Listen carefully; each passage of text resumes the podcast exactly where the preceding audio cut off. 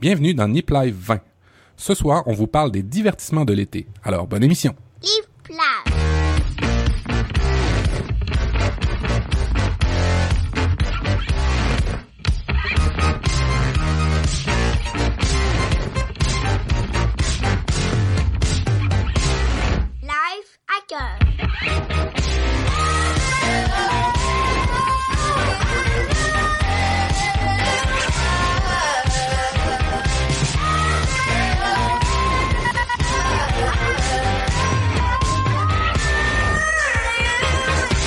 Bonsoir à tous et bienvenue dans Nip Life, euh, le 20e épisode. Euh, je suis Guillaume Vendée, vous avez entendu en pré-intro Matt. Bonsoir Matt, comment vas-tu? Écoute, ça va très bien. Je suis un peu déstabilisé parce que ce soir, on parle de divertissement, de jeux et c'est un univers que je connais pas. Alors, je vais, je vais vous poser beaucoup de questions parce que je suis assez intrigué et puis je suis a priori pas la clientèle visée, mais d'un coup que vous, vous, vous, vous me gagnez, alors euh, euh, je vais être très très très euh, à l'écoute ce soir. Et puis ce soir, ben spécial parce que c'est la première fois qu'on a, on a, non, c'est la deuxième fois qu'on a, troisième fois qu'on a Tom et la première fois qu'on a une, une personne de la gente féminine. Effectivement, on a, on a complété un petit peu l'équipe ce soir. Alors bonsoir Tom, euh, déjà de nous rejoindre, mais désormais c'est une habitude. Tu vas bien aussi? Mais ça va très bien, bonsoir. Et nous rejoignons également Julie de Games in the Pocket. Bonsoir Julie. Eh bien, bonsoir à tous. Je suis ravie d'être parmi vous ce soir. Eh ben, merci à toi d'avoir euh, accepté notre invitation. On voulait euh, une, personne un peu experte pour parler euh, de, jeux sur mobile. Je pense que là, on a, on a tapé dans le mille parce que les gens qui connaissent Games in the Pocket savent que vous parlez vraiment de tous les jeux sur smartphone et même sur les, les consoles portables. donc, vous êtes des personnes plutôt qualifiées. est-ce que tu peux te présenter? Malgré tout Je rentre là vite dans le, dans le vif du sujet, mais est-ce que tu peux te présenter un petit peu ou présenter un petit peu plus en détail Games in the Pocket? Alors euh, oui, bien sûr. Donc euh, Games in the Pocket, eh ben c'est euh, justement une émission sur le mobile gaming avec euh, Geoffrey, Will et Massa. on essaie de se diversifier dans le sens où ben on est plusieurs à jouer sur iOS. Il y a une personne sur Android qui qui commence à aller sur Windows Phone. Bon, pas de bol parce qu'à chaque fois on lui trouve pas de jour, on lui trouve des guides, donc il est pas content. Et on fait aussi de la PS Vita, mais donc c'est assez varié. Alors ça va pas être à chaque émission, on n'aura pas des jeux sur tous les supports, mais on essaye de faire le tour dès qu'il y a un truc un peu sympa qui sort, on essaie d'en parler. Et, euh, comme ça, bah, ça peut être vraiment, euh, vraiment chouette. Et on essaie de, de, de combler un peu tous nos auditeurs.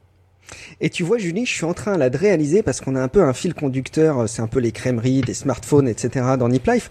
Et Matt est très pro Windows Phone. Et en fait, je suis en train de comprendre là, avec toute l'intro de l'épisode 20 pourquoi est-ce que tu aimes autant Windows Phone, Matt? C'est qu'en fait, sur Windows Phone, il n'y a pas de jeu. Et comme tu n'aimes pas spécialement les jeux, tu te sens super à l'aise sur Windows Phone. Voilà, c'est ça. Euh, alors, vous allez arrêter tout de suite. Il y a des jeux très, très, très amusants sur Windows Phone. On a la suite ah, Office. D'ailleurs, il y en a un. Il y en a un là ce soir que je vais vous présenter. Il y en a un ce soir dessus sur Windows Phone. Pas de problème, tu pourras t'y mettre. Ah, ok, super. Ben, J'allais dire, on a la suite Office comme jeu, c'est super bien. Et puis on a, on, on, on vient d'avoir euh, OneDrive. Alors c'est des jeux fantastiques sur euh, Windows Phone. Bon, eh ben écoute, ça fait bien plaisir. Petit petit clin d'œil au passage quand même, Matt. Je sais pas si t'as vu, mais il y a OneNote qui devrait arriver sur Android d'ici peu, donc c'est intéressant malgré tout pour concurrencer Evernote. Euh, ben merci beaucoup, Julie, en tout cas de te joindre à nous. Alors le, le principe, c'est que bah évidemment, on a préparé des petits éléments sur lesquels tu as un petit peu plus un dossier que tu vas que tu vas nous préparer, mais euh, que tu nous as préparé, que tu vas nous présenter. Mais bien entendu, euh, au-delà de tout ça, tu interviens quand tu veux, tu nous coupes euh, quand tu le souhaites, et tu es, tu es évidemment notre invité ce soir, donc tu fais un petit peu comme chez toi. Ouh, ça va être un beau bordel dans 5 minutes. c'est fait pour, c'est fait pour. Alors, quelques petites infos avant de, de, de, rentrer dans le vif du sujet. Euh, J'avais euh, juste mentionné Voyage Cast à la fin de, de l'épisode euh, précédent oui. qui parlait des vacances. Alors, j'espère que vous avez été écouté. En fait, moi, mea culpa, je l'avais jamais euh, suffisamment écouté. J'ai été remonté dans plein d'épisodes que j'avais jamais écouté. Je vous invite vraiment à découvrir Voyage Cast avec euh, Jonathan, qui a sorti également un autre podcast sur l'anthropologie, Anthropodcast, qui, au-delà d'être un mot très compliqué est un sujet super intéressant pour tous ceux qui s'intéressent aux relations humaines euh, à travers le monde dans différentes cultures. Donc allez jeter un petit coup d'œil, ça vaut toujours le coup. Et puis un deuxième petit clin d'œil, on avait parlé à plusieurs reprises de Spotify et notamment, notamment euh, pour euh, une émission où on avait parlé, euh, Matt nous avait présenté une série de musiques euh, qui euh, nous mettait un petit peu dans une forme de dynamisme. On en avait fait une playlist sur Spotify et puis Matt avait précisé que c'était pas dispo au Canada. Et ben c'est sur le point de changer, Matt. Oui, alors euh, j'ai remonté le fil euh, des nouvelles sur Spotify au Canada et depuis 2012 on nous promet Spotify et encore une nouvelle qui vient de sortir qu'on nous promet encore Spotify au Canada. C'est pas grave, il y a d'autres joueurs, on s'est habitué à vivre sans Spotify, mais euh, c'est euh, une fois de plus une nouvelle comme de quoi que Spotify va sortir au Canada.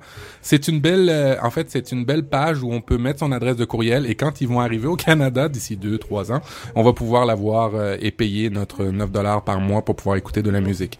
Mais euh, on le fait déjà avec d'autres services. On a Deezer, on a euh, Xbox Music, on en a plein déjà euh, qui sont qui se sont euh, vite établis au Canada en avant Spotify. Bon, ah bah du écoute, coup, c'est quoi le meilleur selon vous? C'est Spotify ou euh, Deezer ou? Euh, ne connaissant pas Spotify, je peux te dire que au niveau prix puis quantité de musique, c'est euh, Deezer ici au Canada. Et puis euh, pour ce qui est découverte de musique, euh, je lève mon chapeau à Google qui vient de racheter Songza.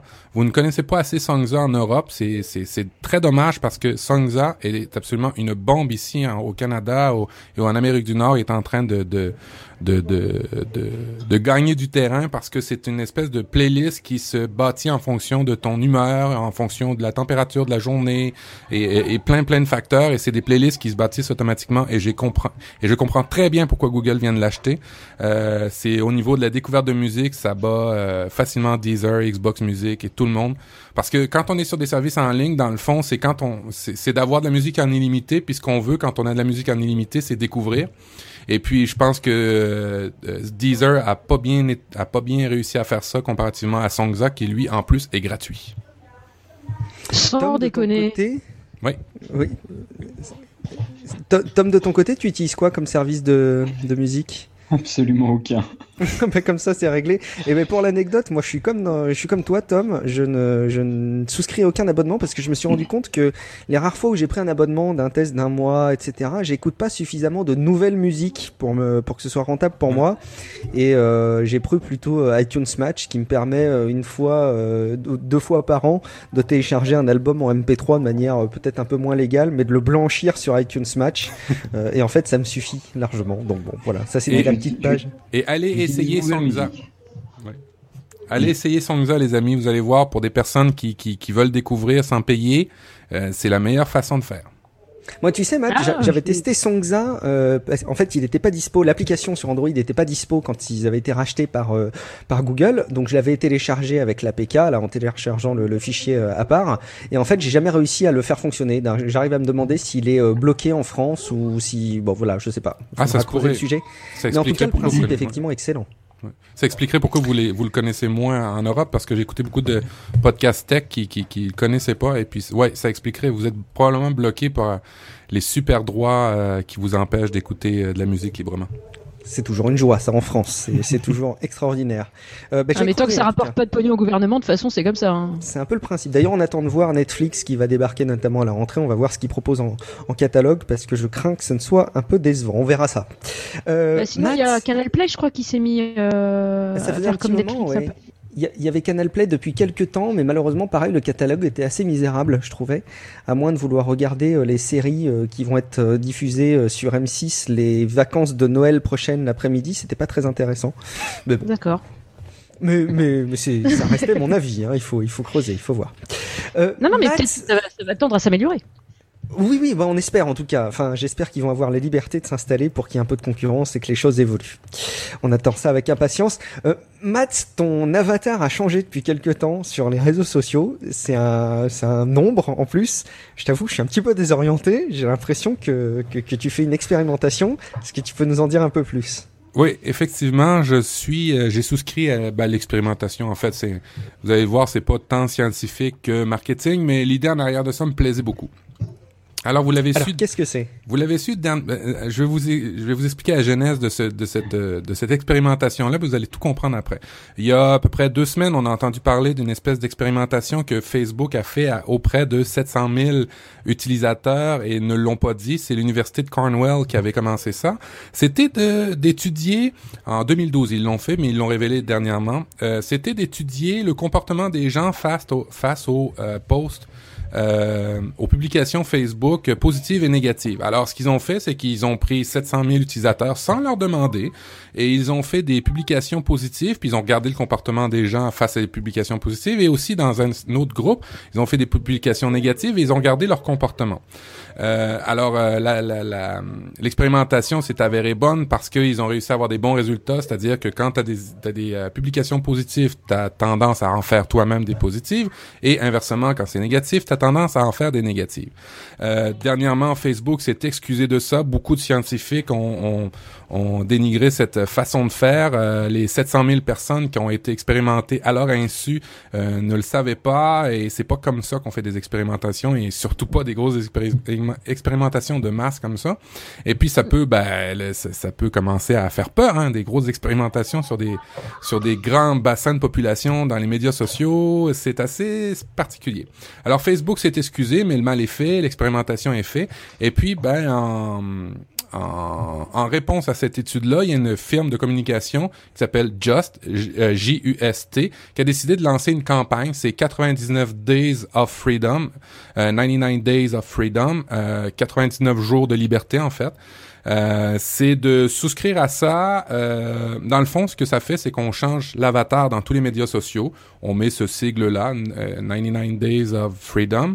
Euh, on met une espèce de countdown de, de, compteur euh, euh, sur sa page pour dire ben on revient dans 95 jours. Ça aussi, ça explique à tous ceux qui vous suivent sur Facebook, Twitter, Google+, Instagram et Alouette. Ça explique aussi l'idée en arrière de ça. Euh, c'est une campagne purement comme pour cette boîte-là qui est Just, mais euh, toutefois l'idée me plaisait. L'idée me plaisait de voir si j'étais capable pendant 99 jours de pas être dans les médias sociaux. Euh, et puis, euh, ben oui, euh, j'ai commencé maintenant euh, il y a six jours, et puis ben ça va bien, ça va bien. Euh, toutefois, ben il y a des, euh, j'ai rapidement j'ai rapidement euh, vu que j'étais un petit peu drogué et addict de ça. Euh, ben, mon, mon premier point négatif, c'est que moi, Twitter, je l'utilisais comme fil de nouvelles. Et puis là, ben, j'ai plus Twitter, alors je suis revenu à Feedly. Euh, J'utilisais aussi Facebook pour communiquer avec ma famille, euh, les photos de mon fils et tout ça. Alors, ils ont plus aucune nouvelle. Euh, J'utilisais Instagram pour faire des belles photos. Euh, je fais plus de belles photos que je partage. Les filtres des autres applications sont pas aussi bonnes que Instagram, mais en tout cas, c'est pas si pire. Et la chose qui me répugne le plus le plus au monde, c'est que j'utilise un gros, je suis un gros utilisateur de Google, des produits Google, des services Google, et euh, maintenant ils ont une barre unifiée avec euh, le Google Plus en haut à droite et la foutue notification qui s'incrémente et sur laquelle je ne peux pas appuyer parce que je veux t'off- je veux à du- quel numéro là? Euh, ben, pas beaucoup parce que euh, comment euh, j'ai retiré beaucoup de notifications, mais je suis pas capable de la retirer. Si quelqu'un le sait dans la chatroom ou dans les dans les notes de l'émission ou euh, je sais pas par courriel, vous allez me répondre par courriel parce que je pourrais pas vous répondre par médias sociaux. Euh, Dites-le moi. Il faut absolument que je retire ce compteur dans Google Plus qui m'énerve. Le voir tout le temps constamment, c'est absolument hallu- hallucinant. Mais euh, effectivement, Tu mets un peu de blanco sur ton écran ou un peu d'un post-it. Fais ta blonde. mais mais euh, mais effectivement, euh, selon l'étude là, en fait, selon l'expérimentation de la firme de communication, on devrait gagner en 99 jours 28 heures de plus pour faire plus de choses. Euh, effectivement, j'ai beaucoup plus de temps, j'arrive à écrire, j'ai continué un peu le livre de Nip Life, euh, euh, je fais d'autres choses, je m'informe plus, je partage moins, mais au moins je garde toutes les informations pour moi. Je sais pas si c'est mieux pour euh, l'humanité, certainement, oui. Mais alors c'est ça, un 99 Days of Freedom, euh, l'expérimentation que je fais en ce moment, et c'est pour ça que je ne suis plus présent.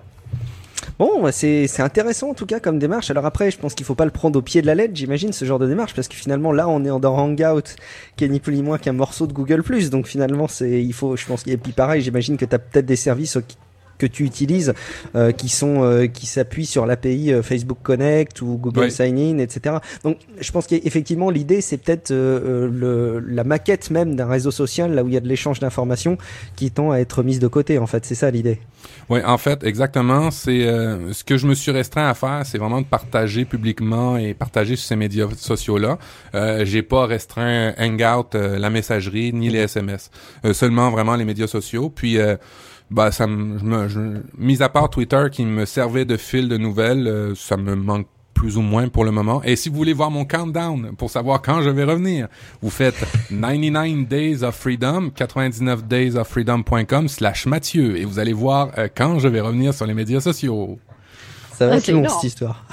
Et c'est un peu comme un carême de geek en fait. Oui, tout, à, tout à fait. C'est ça, ouais. Alors, ma, est très Là, quand, ça tombe bien, c'est plein de périodes ramadan, tout ça, donc euh, voilà, nickel. quand j'ai raconté ça à ma, à ma conjointe, elle m'a dit, non, c'est pas des jours, c'est 99 heures, tu vas pas être capable. Mais non, j'ai réussi à dépasser le 99 heures, je suis content. Donc tu fais le prochain Nip Life euh, par téléphone.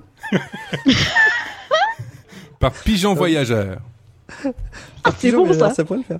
Allez, petit clin d'œil en tout cas pour ceux qui veulent aussi se séparer des réseaux sociaux. Peut-être ça vaut le coup que vous alliez jeter un coup d'œil à un réseau social qui, n'existe que via appli mobile qui s'appelle Path, euh, dont j'avais déjà parlé euh, dans d'autres vies podcastiques. Ça s'écrit P-A-T-H. C'est un réseau social extrêmement privatif puisqu'en fait l'idée c'est que vous vous n'inscriviez dessus et vous ne vous reliez qu'à votre famille proche ou à vos amis très proches. Et euh, ça va être un moyen un petit peu privilégié de, parti- de partager des infos purement privatives euh, qui tournent autour de notamment de photos ou de pensées qu'on peut avoir. Et donc l'avantage c'est qu'on n'est pas pollué par tout l'écosystème d'un réseau social et ça peut être éventuellement un bon palliatif. Je t'invite à jeter un coup d'œil, euh, Matt, si tu veux te, te- te- t'aider à, à tenir les 99 jours, si tu en ressens le besoin. Euh, Tom, tu voulais nous faire part d'une expérimentation euh, peut-être euh, qui va dans le même sens? Moi, je suis un petit peu plus radical que. Euh, Je suis, je, suis, je, suis, je suis la partie radicale de Nip Life.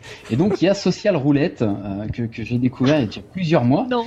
Et en fait, tu rentres, tu rentres ton compte Facebook. Et donc, tu as à peu près une chance sur 7 de suicider ton compte. Donc, Hein ils, ils effacent tout, absolument tout. Ils te, ils t'enlèvent de la face du monde. Euh, donc, c'est assez sympa parce qu'il y a un petit côté de tension. Et euh, j'ai beaucoup aimé. Euh, j'ai, je l'ai fait deux fois et j'ai pas perdu, entre guillemets. Euh, donc, si Ah, après le les 99 suicide jours, social, tu ne en peux fait. pas, Exactement. Mais c'est assez formidable, ça te donne une tension au moment du clic. C'est génial, c'est à Ça, tester. Mais Si coup, vous n'avez pas peur, que- essayez. Alors le truc c'est que c'est que avec Facebook ou c'est avec n'importe quel truc social? Que Alors, Facebook? je sais, je sais qu'il le faisait avec Facebook, je crois qu'il le faisait avec Twitter. Euh, à vérifier, euh, à revérifier, à retester, mais euh, faites-vous Et plaisir. du coup, c'est très drôle. est-ce que s'ils effacent, ils effacent tout, les photos, les trucs, les bidules, tout? Oui, absolument tout. Ils effacent Ah, tes posts, tes ça. photos, tes amis, euh, puisque c'est très très dur de fermer un compte Facebook, mais en, en fait, absolument tout. Mais c'est très drôle. Ouais. Alors, visiblement, Arrête, arrête, tu me Facebook, fais hein. rêver là. Je vais peut-être me, me petit suicider sur Facebook, je sais pas. Mais il faudra le faire en live sur Nip Life. Ah oui. Eh ben écoute, si ça me prend, je vous, je vous communique mon envie, je vous tiens au courant et on le teste. Ah bah Alors- écoute, avec alors- plaisir.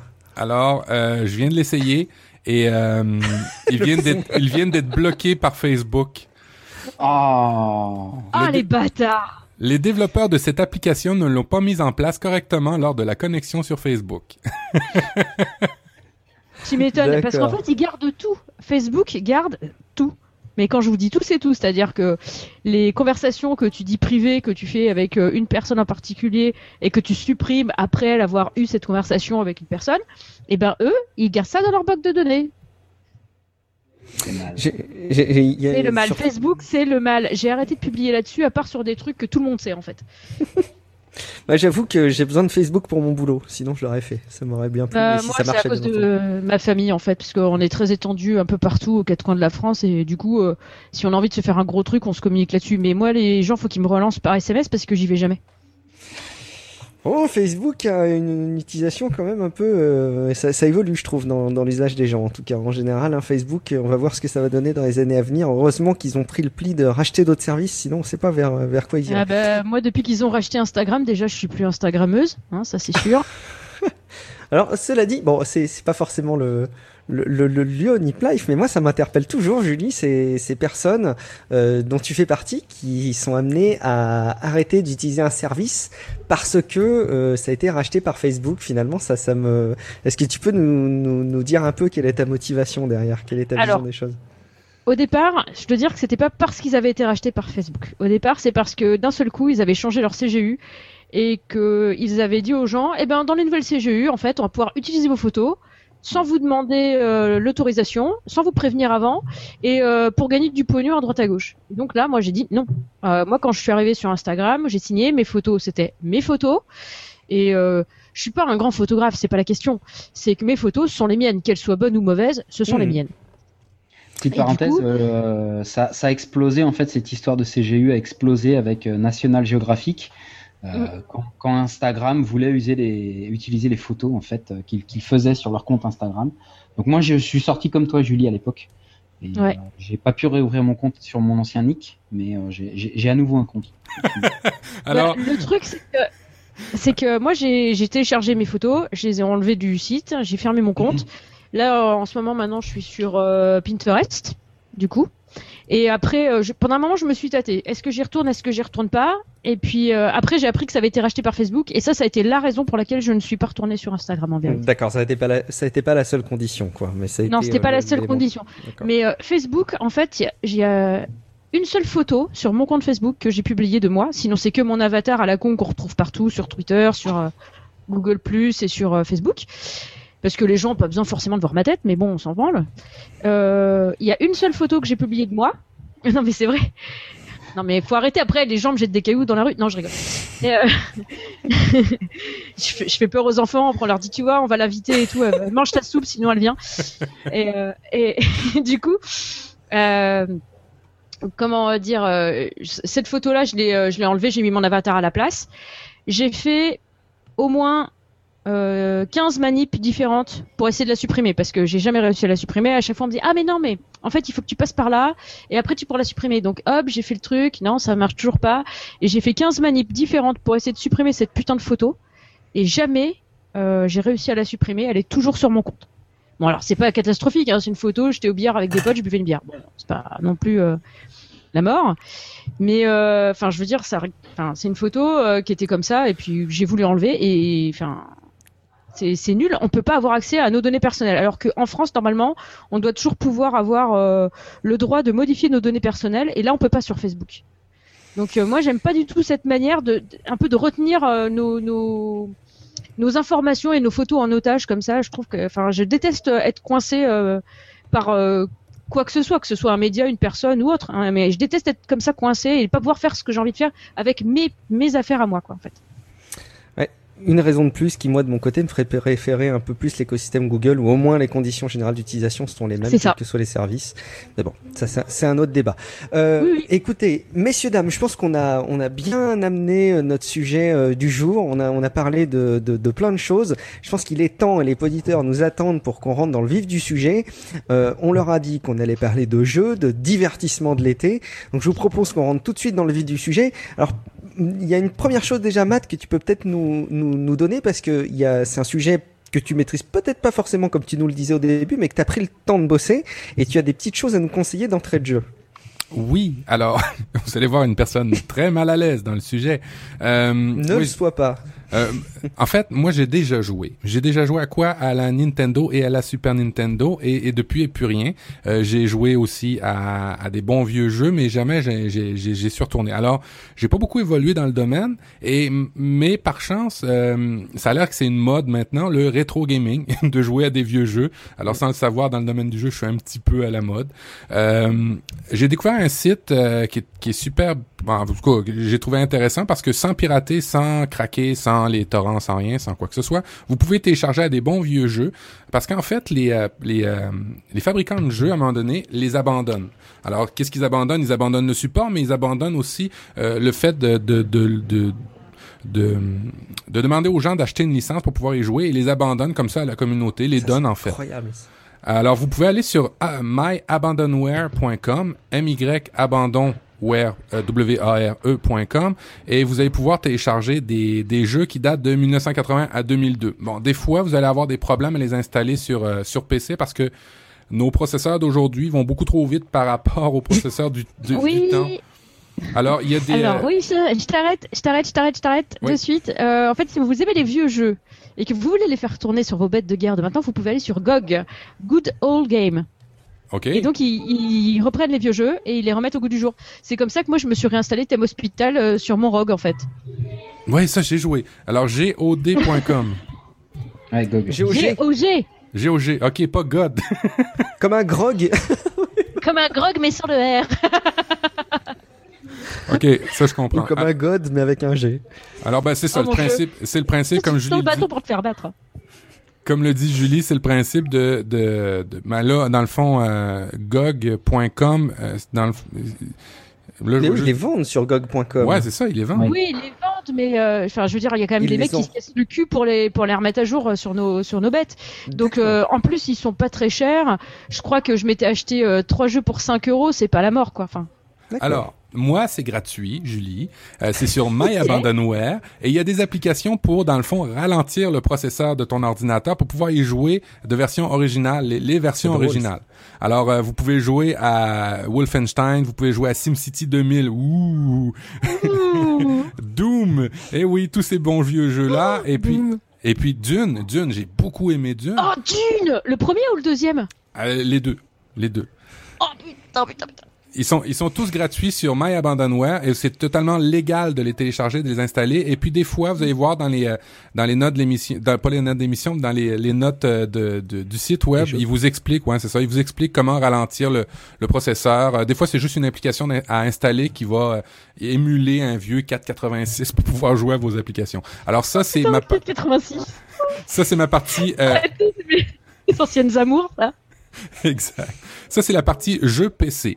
Maintenant, si vous voulez essayer de jouer à des vieux, euh, à, des vieux jeux euh, de console, ben, si vous avez plus la console, ça va être un petit peu emmerdant. Là, cette partie-là est moins légale parce que euh, c'est pas tout à fait légal d'avoir des, euh, des jeux émulés, des, des ROM qu'on appelle. Et euh, à moins que vous possédiez originalement le jeu, vous avez le droit de la posséder, tout dépendant de la, la- la législation du pays. Euh, pour pouvoir faire ça, vous avez besoin de de- d'émulateurs. Et sur Android, il y en a une foulée d'émulateurs pour jouer à des vieux jeux Sega, des vieux jeux Nintendo, Super Nintendo. Je mettrai les les, euh, les notes de l'émission, mais dans sur iOS, c'est absolument impossible d'avoir des vieux émulateurs pour pouvoir jouer à des à des jeux. Alors j'ai trouvé deux moyens sur Android pour pouvoir jouer à des jeux, euh, des vieux, des anciens jeux tout en conservant l'espèce de gameplay qu'on avait, c'est-à-dire une manette dans le salon, puis où ça, où ça peut être plaisant. Alors, euh, il y a euh, les. euh, moi, j'ai j'ai acheté une, une, une espèce de bâton HDMI qui s'appelle le MK808. Euh, Il y en a plein, il y en a plein de de- de- d'émulateurs, que- ben, en fait, de d'Android, de stick qu'on appelle euh, pour brancher sur votre télé. Ça ressemble à une clé USB, ça ressemble à la Chromecast. Euh, dans le fond, ce que vous avez là-dessus, c'est un Android que vous branchez directement dans le port HDMI avec un port USB qui vous permet de mettre une bonne vieille manette USB sur ce, ce, ce petit stick-là et pouvoir jouer directement sur votre télé à des vieux jeux euh, émulés, c'est-à-dire euh, euh, Zelda euh, sur une, une télé 55 pouces Full HD avec des pixels Mm. grosses comme une chope de bière, mais c'est pas grave, on aime ça.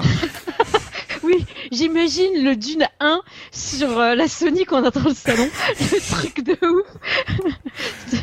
Euh, obligé de se mettre à, à 200 mètres avec euh, des rallonges de câble pour pouvoir voir quelque chose. Exactement. Exactement. Ça, c'est le, c'est le- vous avez vraiment besoin de euh, rétrécir vos télés hein, dans ce cas-là. Alors, euh, les, euh, les euh, Android Stick que vous allez pouvoir acheter sur eBay pour une cinquantaine de dollars et qui vous allez pouvoir brancher sur vos euh, sur vos télés. Et puis il y a aussi la firme chinoise de Hong Kong qui s'appelle GXD qui fait des émulateurs qui ressemblent un peu à des Game Boy, qui ressemblent un peu à des PSP, où il y a un où il y a carrément un Android dedans et tous les émulateurs euh, installés avec même des fois toutes les ROM. Quand je dis les ROM, c'est les jeux directement installés. Vous allez pouvoir jouer à du Coleco, du Atari, du Nintendo, du Super Nintendo et les GXD en, en moyenne se détaillent en bas de 100 euros. Alors pour 100 euros, vous avez la console, la télé euh, intégrée directement dans, dans, dans l'appareil et vous allez pouvoir jouer à plein de vieux bons vieux jeux. euh, ben, en fait, moi les seuls que je connaisse, les bons vieux jeux euh, euh, émulés euh, sur euh, sur des, des consoles comme ça. Alors pour moins de 100 euros, euh, vous pouvez avoir ces kits-là pour pouvoir jouer dans le salon à des tonnes de jeux. Et puis évidemment, ben les ROM, je vous expliquerai pas comment les télécharger parce que c'est interdit, mais merci Google parce que vous faites ROM, Zelda. et puis Super Nintendo et vous pouvez les télécharger et puis après ça vous allez être autonome. Et c'est des ROM que vous pourrez faire fonctionner aussi sur les émulateurs logiciels parce que si vous tapez émulateur dans le Google Play Store, moins sur euh, iOS, hein, vous allez trouver plein d'émulateurs euh, donc 100% logiciels sur lesquels il n'y aura pas d'installation matérielle besoin et vous pourrez faire tourner ces mêmes ROM. Donc euh, avis aux nostalgiques des jeux d'antan, allez jeter un petit coup d'œil. Ah bah. et puis et puis toi de ton côté Tom, tu avais relevé une petite manière de fabriquer soi-même sa console pour faire du, du rétro gaming Ouais, il y, a deux, petites choses. Euh, pour 35 dollars, on peut monter un, petit émulateur basé sur un Raspberry Pi. Euh, bon là, par contre, il faut mettre les mains dans le cambouis, mais, euh, mais c'est complètement faisable. Et après, on a accès à SNES, Amiga, Atari, Neo Geo, euh, Sega Mega Drive, Master System. Donc c'est quelque chose qui est, plutôt sympa. Euh, moi, je pense le faire avec euh, mon fils parce que je pense que c'est un, bon plan pour l'été. C'est quelque chose qui va l'occuper pas mal. Hmm. Donc je pense que ça peut être très intéressant. Et puis pour ceux qui ont des Mac, sur Mac, bah, on dit toujours qu'on peut pas faire plein de choses, mais en fait c'est pas vrai. Il y a un petit logiciel que vous trouverez sur openemu.org euh, et en fait qui vous permet de, simuler à peu près toutes les consoles, euh, les vieilles consoles. Je vous dirais exactement comme Matt, que je peux pas vous dire où trouver des ROM, mais vous vous débrouillerez tout seul. Et euh, l'avantage qu'il a, c'est que on peut faire une, on peut faire la liaison d'une manette Wii par exemple avec avec le Mac, et on peut jouer à de très vieux jeux avec la manette de Wii directement sur le Mac. Et donc c'est absolument génial effectivement une belle activité de l'été euh, à faire en, famille même. Et, du coup, Matt, tu disais que t'étais pas forcément très très jeu. Est-ce que ton fils est plus jeu vidéo que toi? Alors, c'est non. en fait, si je, je, quand un parent apporte quelque chose dans la maison, ça devient tout, fait, tout de suite adopté. Moi, comme j'amène absolument aucun jeu, ça peut pas être adopté. Il connaît rien, à part le bon vieux, euh, le bon vieux Mario Bros sur lequel il a joué à la télé euh, avec une manette. Pour lui, c'est ça l'univers des jeux vidéo. Puis euh, tu vas, nous, on va encore dans les, je sais pas comment vous appelez ça en France, mais on va dans les, dans des arcades, les endroits où il y a tous les jeux ensemble, des, des, vieilles bornes de jeux là. J'ai amené mon fils là-dedans pour vous dire à quel point je suis là, dans, dans ce, cet univers-là. J'amène mon fils. Mais non! J'amène mon fils dans ces arcades-là, puis là, il, il, a beaucoup, beaucoup de plaisir, puis on a pas ça à la maison, mais lui, pour lui, les jeux vidéo, ça se passe à l'extérieur de la maison dans des grosses mm. bornes euh, incroyables avec du bruit, puis il y a plein de gens. Mais c'est peut-être pas plus mal, hein. C'est peut-être là aussi où il retrouve lui la valeur sociale du jeu plutôt que de s'enfermer derrière des, des, grosses consoles de salon. Non, c'est pas inintéressant. Euh, ben merci en tout cas à tous les deux. Et puis on, on sentait bien, hein, messieurs, qu'on avait besoin d'un renfort ce soir pour nous parler des vrais jeux, ceux qui vont être le plus joués cet été pendant les vacances, sans doute sur mobile. On avait besoin de quelqu'un qui puisse apporter son expertise. Donc on t'a demandé, Julie, on t'a donné du boulot, purement et simplement, hein, tu parles d'une invitation, on t'a donné du boulot et on t'a demandé de nous faire ta reco de ton top 5, comme vous pouvez le faire euh, parfois chez, chez Games in the Pocket, bah, spécialement pour nous sur Nip Life. Alors qu'est-ce que mhm. tu nous as concocté et qu'est-ce qu'on doit installer sur son mobile cet été pour s'amuser?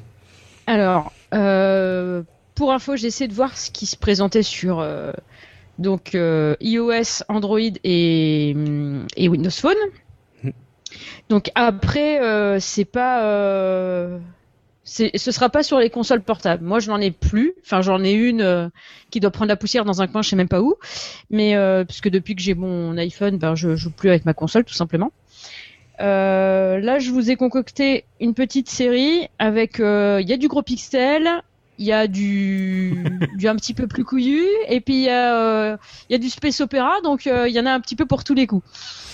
Donc, vous voulez que je vous balance les 5 comme ça ou, euh, ou je vous en fais un, puis après on passe à autre chose et après je reviens ou? Écoute, moi je enfin, je sais pas ce que vous en pensez messieurs, moi je pense que ce serait pas inintéressant qu'on fasse les 5 euh, mais en mhm. revanche que tu nous dises de ton moins préféré à ton plus préféré. Je sais pas si Alors, alors là déjà c'est que des jeux auxquels je joue. Donc c'est-à-dire que je les aime tous au départ. D'accord. Donc ben, euh, je te propose de faire les 5. On va pas avoir une heure pour les faire mais mon préféré pour la fin. Euh, on va dire celui que j'aime le moins sur les cinq. On va dire que je préfère le moins parce que je les aime tous et j'y joue. Mhm. Même le cinquième, j'y joue encore euh, à l'heure actuelle. Donc, euh, donc le petit dernier, c'est euh, Disco Zoo. Euh, c'est euh, c'est pour les gens qui comme moi ont un peu la collectionnite aiguë en fait. C'est un, un petit jeu de Nibblebit et c'est euh, c'est un petit peu un jeu de gestion mais avec un mode recherche. Alors j'essaie de m'expliquer. C'est quoi du Nibblebit Du Nibblebit. Nim- Nimble, Nimblebit, c'est euh, le studio qui fait le, jeu. ok. Donc euh, en fait, eux, ils sont connus pour des petits jeux euh, en pixels. C'est du gros pixel, mais c'est souvent du kawaii, c'est vachement mignon, c'est euh, très facile et on peut souvent, très souvent, jouer à leur jeu euh, hors connexion. Donc il n'y a pas besoin de connexion pour, ce, pour jouer à ce, à ce genre de jeu. Donc euh, tu, tu, tu es gestionnaire d'un zoo. Au début, tu as des cases euh, vides encore. Tu as juste euh, le- l'endroit avec euh, l'hélipad pour envoyer ton hélicoptère rechercher des animaux qui sont perdus dans la savane ou ailleurs. Hein, parce que au départ, tu as les animaux de la ferme. Après, tu as la savane. Après, tu as les terres du Nord. Tu as, euh, les terres glacées. Tu as plein de trucs comme ça. Après, tu as même la Lune aussi avec un launchpad. Et donc, tu vas euh, au départ avec une montgolfière euh, chercher les animaux de la ferme. Et du coup, tu te retrouves avec un carré euh, de, divisé en 5 par 5. Et tous les animaux sont représentés par une espèce de forme. En fait, c'est plusieurs carrés, mis les uns soit à côté des autres, soit pas très loin les uns des autres. Et du coup, ça te donne une forme particulière pour un type d'animal.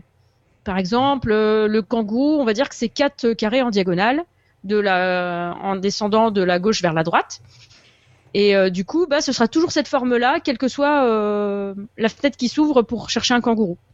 Donc, en se rappelant des formes des animaux, euh, et c'est toujours la même taille de carré, on essaye de retrouver les animaux, parce qu'en haut, on a des petits animaux qui sont dessinés avec le nombre de carrés qui leur sont attribués. Et du coup, faut les retrouver. Une fois qu'on les retrouve, on les a dans notre zoo. Après, on obtient des notes. Après, il y a des gens qui visitent. On obtient des pourboires. Et les animaux C'est un génèrent des mix entre un memory et un toucher-coulé, un peu le- la phase des cases là, non?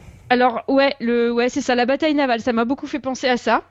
Mm. Et euh, du coup, euh, c'est c'est un mix, ouais, c'est un petit jeu de gestion parce que tes animaux s'endorment et quand ils s'endorment, ils ne te rapportent plus d'argent, donc il faut que tu les réveilles.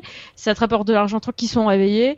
Et puis après, bah toi, tu quand tu as assez collecté d'argent, tu peux euh, mettre, euh, on va dire, du carburant dans dans ton engin volant pour aller chercher d'autres animaux. Plus t'as des plus t'as d'animaux et plus tu gagnes de trophées, plus tu gagnes d'argent, ainsi de suite, ainsi de suite. Donc tu as un mix bataille navale et euh, bah, memory parce que bah, il faut que tu te rappelles de la forme des trucs quand même, ça te fait un petit exercice. C'est pas que du jeu. Et, euh, et du coup après tu, enfin moi je collectionne en fait, c'est ça le truc. Euh, D'accord. ouais, celui-là je l'aime bien. Disco Zoo donc. Ce qui Donc c'est prouve que- gratuit, c'est Ce qui, prouve que, ce qui prouve que quand l'interface est minimaliste, ça veut pas dire que le jeu est pas complexe. C'est ça. Mhm. Et, euh, et justement, euh, les jeux de Nimblebit, il y en a beaucoup comme ça. Enfin, ils ont quelques jeux de gestion et après ils ont des jeux un petit peu plus, euh, un petit peu plus hard. Euh, c'est très kawaii et ça a l'air très facile comme ça quand on les voit de prime abord. Et après, c'est pas si facile que ça en fait. Mais euh, j'aime bien. C'est vraiment un studio que j'aime bien. Euh, là, celui-là m'avait été conseillé par un par euh, un, un, un poditeur euh, sur Twitter. Du coup, il m'a dit tiens, tu devrais essayer celui-là, il devrait te plaire. Et du coup, bah, je le lâche plus. C'est un truc de ouf. Euh, Moi, j'avais bon. été bouffé par tous les Nimble Beach. Je crois que j'avais fait euh, Tiny Tower, Pocket Planes, euh, Nimble Quest, euh, Pocket Trains, mais je l'avais pas vu celui-ci. Et euh, j'a- j'avoue que c'est assez addictif. euh, si Ah, tu as c'est- l'occasion, Matt, euh, lance-toi parce que même toi qui n'aimes pas jouer, je suis sûr que tu vas te faire avoir. Et, et Julie, tu dis Alors- ka- kawaii. Qu'est-ce que ça veut dire kawaii? Ah, C'est mignon. Ah, C'est mignon, mais euh, c'est le mot japonais en fait. Ah, ok. ok. oui, après Vandame, euh, le retour de la petite vue, euh, et c'est le mot japonais. Un truc de ouf. Je suis désolée. Euh, mon quatrième, c'est Tiny Death Star. Alors, il existe, euh, euh, Disco Zoo, il existe sur iOS, Android, mais sur Windows Phone, vous avez seulement le guide, c'est ça? C'est ça. ah. Gratuit le guide. Gratuit tu le vois, guide. quand même. Cependant. Mais tu vois, lui, il va me plaire sur Windows Phone. Mais t'as pas un iPhone pour le boulot, Matt Non? Oui, oui, oui, oui, j'ai un iPhone. Bon.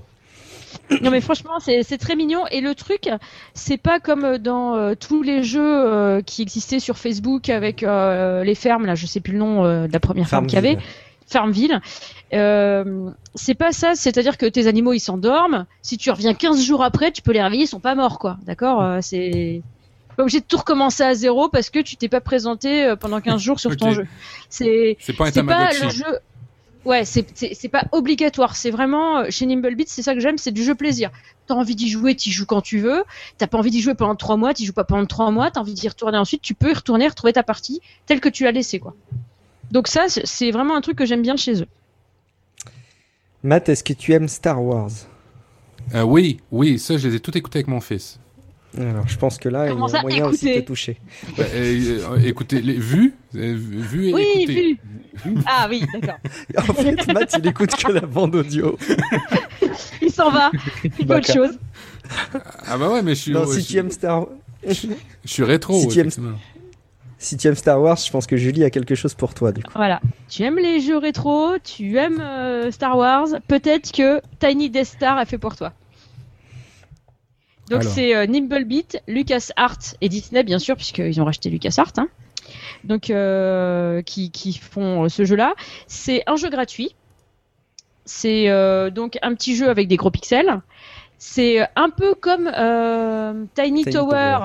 mais euh, avec vraiment le gros, euh, je veux dire le gros maquillage Star Wars. C'est-à-dire que on rencontre des personnages de Star Wars, c'est dans l'univers de Star Wars. C'est-à-dire que au lieu d'avoir des appartements classiques, tu vas avoir euh, les appartements de Tatooine, de machin, de trucs de bidule. Tu vas avoir, en fait, tu n'incarnes pas la résistance et les rebelles, tu incarnes euh, un peu Dark Vador. En fait, l'histoire, c'est Dark Vador et l'empereur qui se réunissent et ils se disent il faut qu'on construise une étoile noire. Bon, on n'a pas de thunes, comment on va faire? Bon, on va, euh, on va monter une espèce de d'étoile noire et on va inviter des jeux. Kickstarter, Ah, non, non, non, c'est- non. Pas du Kickstarter, tu vois. Donc c'est vraiment, on monte une petite étoile noire, on invite des gens à venir bosser dedans, on récupère le pognon et avec ça, on se construit une, une grosse étoile noire euh, bien comme il faut. Ah. Donc avec les niveaux classiques, avec euh, les appartements de Tatooine, euh, les restaurants, les machins, les trucs qui peuvent avoir un lien avec euh, Star Wars. Et en sous-sol, les salles d'interrogatoire euh, de l'empereur et tout ça, quoi Torture. de torture, de machin et tout. Non, mais c'est pas mal. Donc moi j'aime bien. Je trouve ça rigolo. C'est un jeu de gestion tout bête. Alors c'est un jeu, euh, c'est un jeu. Effectivement, c'est comme c'est gratuit à l'IAP, mais euh, franchement, j'en ai jamais eu besoin. Euh, Peut-être qu'un jour je finirai par mettre de l'IAP histoire de subventionner un peu les développeurs parce que moi j'aime beaucoup ce genre de jeu et voilà. Et en fait, c'est pas parce que tu vas investir dans l'IAP que ça va te faire forcément tricher parce que tu vas gagner un petit peu, tu vas acheter des, des bucks, on va dire, et avec les bucks, tu vas pouvoir euh, avancer un tout petit peu plus vite. Mais finalement, vu que c'est pas euh, ultra compétitif sur la vitesse, c'est plus finalement les gens qui jouent plus longtemps qui vont euh, pouvoir euh, avancer le plus possible dans le jeu. Donc finalement, c'est pas vraiment tricher. Parce qu'en fait, moi, ce qui me gêne avec l'IAP, c'est euh, une, une espèce de forme de triche que j'aime pas du tout. Ok, Alors, c'est- oui, vas-y. oui, Matt, vas-y. L'IAP, c'est l'achat, dans le jeu pour pouvoir avancer, c'est ça? C'est ça. Ok. Mm. Tu vois, je suis vraiment, je suis vraiment, vraiment, vraiment débutant. hein. Mais pas de problème, je suis là pour t'apprendre tout ce que tu veux.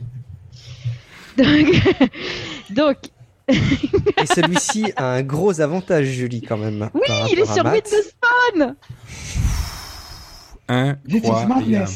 Incroyable. Alors, Tu il n'y a plus juste excuse, Office. Matt. Exactement. D'ici tes 99 jours, je veux que tu aies testé Tiny Death Star et que tu nous dises ce que tu en as pensé. Et il a 4 étoiles sur Windows Store. C'est bien. Oui, il est pas mal, hein. il est pas mal. Mmh. Allez, En plus, il y a des cinématiques rigolotes et tout. Enfin, il est vraiment bien foutu ce jeu parce que euh, de temps en temps, euh, t'as un message qui s'installe quand tu joues et t'as euh, un rebelle s'est introduit dans l'étoile noire. Il faut absolument le retrouver. Et par exemple, donc tu cherches le rebelle. Tu sais pas quel rebelle tu vas sur quel rebelle tu vas tomber au départ, mais de temps en temps, tu tombes sur Lando Calrissian. Et Lando Calrissian, en fait, dans un moment, tu le vois, il sort de l'ascenseur. Quand tu le trouves, tu cliques sur la case. Il sort de l'ascenseur et là, quand il se rêche, T'as l'ascenseur qui se referme, ça lui prend la cape, lui il essaye de courir comme un taré, sa cape le retient, il se gaufre comme une grosse merde. Donc c'est très rigolo, moi j'aime beaucoup. De toute façon, c'est un sale lui. Oui. C'est pour ça. Et puis, alors, faut, faut reconnaître qu'il y a moyen d'y jouer et d'y prendre plaisir sans trop y passer de temps, comme tu disais, C'est ça. Euh, je te propose qu'on enchaîne sur les trois autres, du coup. Oui. Alors ensuite, ensuite, ensuite, ensuite, je vais mettre. euh, Ah, j'hésite entre deux pour la troisième place. Euh, Bon allez, je vais mettre Star Command en troisième place. Donc c'est un space opéra euh, designé en gros pixels également, Euh, c'est Star Command LLC qui fait qui fait ce jeu-là. Et c'est un jeu de gestion et de bataille. Donc parce que tu as un, vaisseau au début de petite taille. Tu as des salles que tu peux mettre dans ton vaisseau. Alors comme tu es limité en espace, tu pourras pas mettre toutes les salles existantes que tu vas débloquer au fil du jeu, mais euh, une, au moins une partie. Donc évidemment, c'est bien d'avoir des trucs pour se battre, donc des canons ou des roquettes. Euh, c'est bien d'avoir un truc qui fait avancer ton vaisseau, normal hein, quand même. Et il faut euh, que tu aies au minimum une infirmerie au départ pour commencer le jeu. Et euh, tu as euh, donc ton propre euh, équipage. Donc tu crées ton personnage qui sera le commandant de bord, on va dire, un peu. euh, En plus, ils ont des espèces de pyjamas un peu à la Star Trek, donc c'est rigolo. Tu tu tu t'as ton perso à toi et puis après tu t'as des humains on va dire qui sont avec toi au départ et après tu vas recruter des extraterrestres aussi pour être dans ton vaisseau et pour faire partie de ton équipage. Et tu vas avancer comme ça. Normalement tu es censé aider les vaisseaux euh, de ton alliance. Tu tu les aides. En fait c'est euh, c'est un space opéra dans le sens aussi où tu T'as vraiment une histoire, un fil conducteur tout au long de ce jeu. C'est-à-dire qu'au début, tu fais vraiment partie d'une alliance. On te dit, il y a un vaisseau là qui est en difficulté, faut que tu ailles vite l'aider. Donc tu aides le vaisseau. Évidemment, tu vas tomber sur un vaisseau ennemi en y allant. Donc tu vas te battre contre des ennemis. Ensuite, tu vas aider le vaisseau. Et puis un jour, on va t'envoyer vers un autre vaisseau. Et là, euh, bon, je spoil un petit peu. Attention les gens, euh, coupez pendant une minute votre euh, votre son si vous voulez pas être spoilé. Euh, tu, tu y vas, le vaisseau est en mille morceaux et en fait euh, tout indique que c'est toi qui l'aurais buté, alors qu'en fait t'as rien fait, t'es juste débarqué là comme ça. Et du coup ton alliance se retourne contre toi et tu vas devoir euh, te battre euh, grâce à l'aide des d'alliés à toi contre bah, le, le traître qui se cache au sein de l'alliance. Et, donc il est vraiment bien ce jeu. J'aime beaucoup, sachant Et puis, excuse-moi mon, mon ignorance, un space opéra dans un jeu, tu peux-tu tu peux, peux- peux-tu me l'expliquer? Bah, le space opéra, c'est un petit peu, euh, euh, c'est euh, juste euh, en fait le, le fait de, de vivre une épopée spatiale en fait, c'est Ah, ça le space opéra. Ok, ok.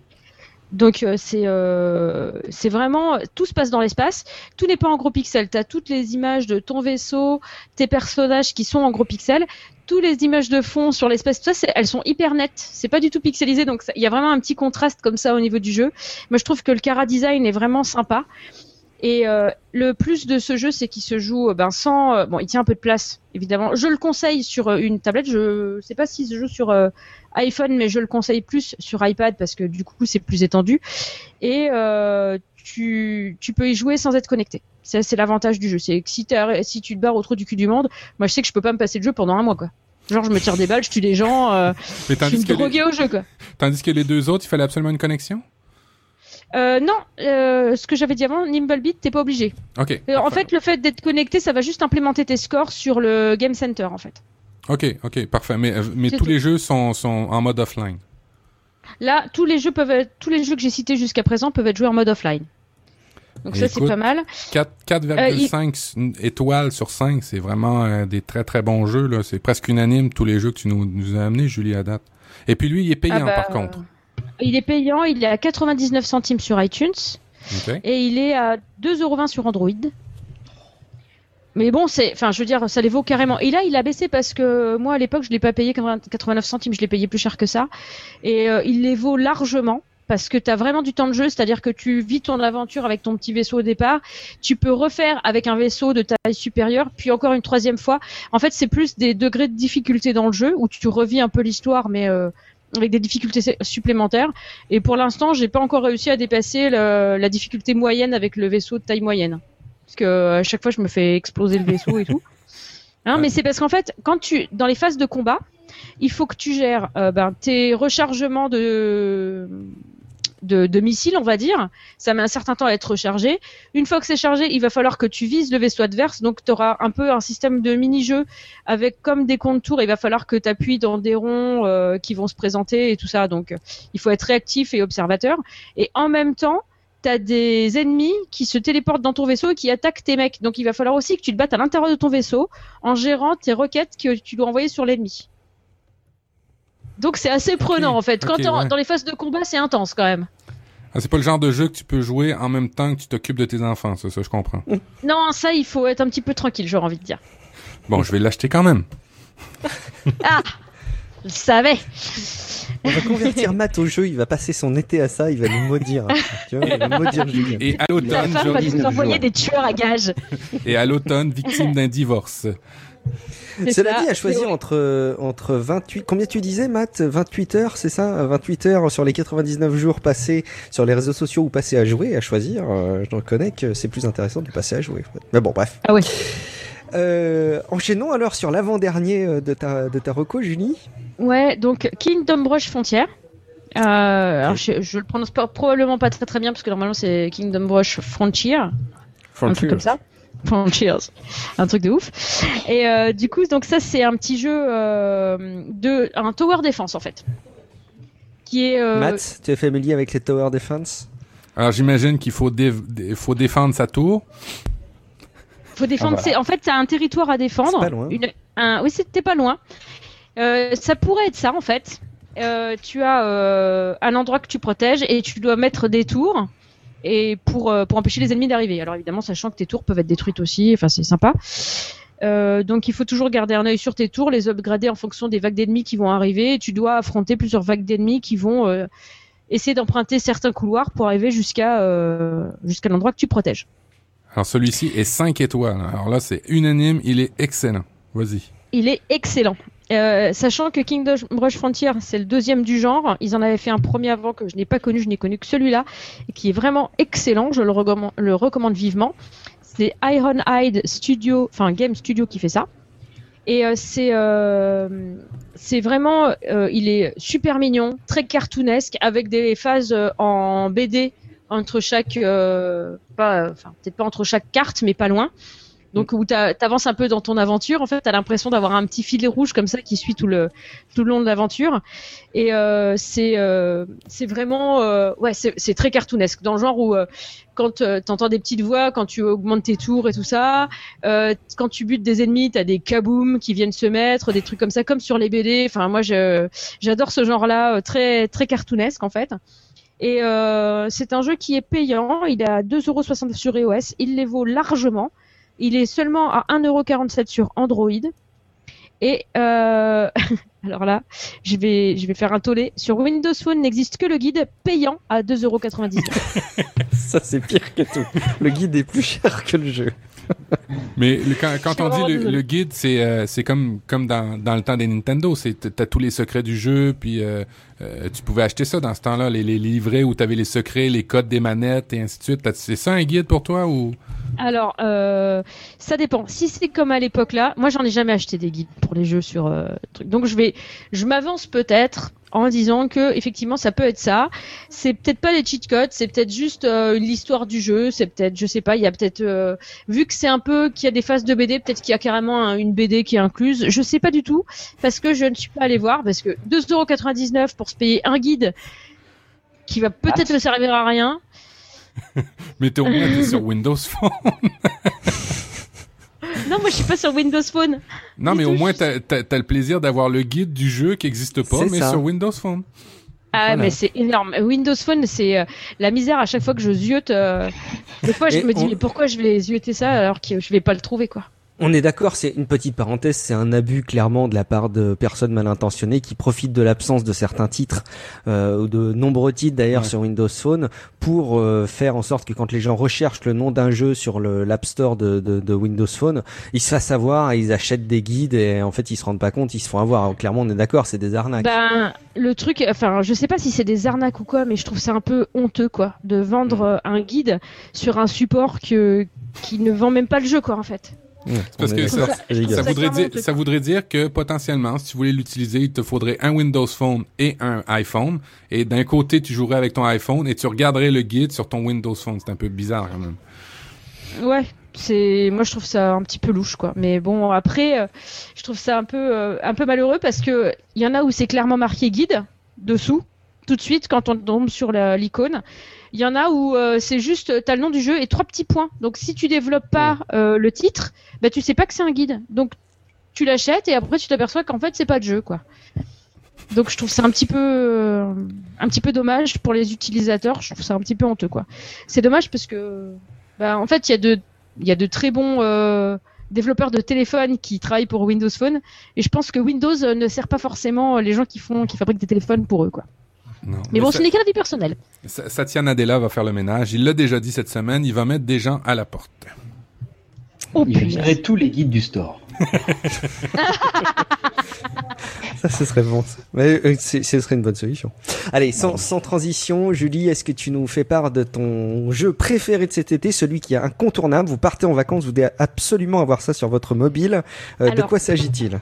Alors, ne dis pas ça comme ça tout de suite, parce Ah qu'en fait, c'est le seul jeu où on est obligé d'avoir une connexion. Mais si, on utilise la DSL de, de la famille chez qui on est en vacances. Ah oui, ah bah là, impeccable. Même en 4G, ça passe. Ah. Donc, il faut avoir une connexion. Donc, ça s'appelle Heroes of Dragon Age. Je sais pas si vous avez connu le jeu euh, Dragon Age Origins sur, euh, sur PC. Oui. Moi, j'étais une grosse fan, j'y ai beaucoup joué.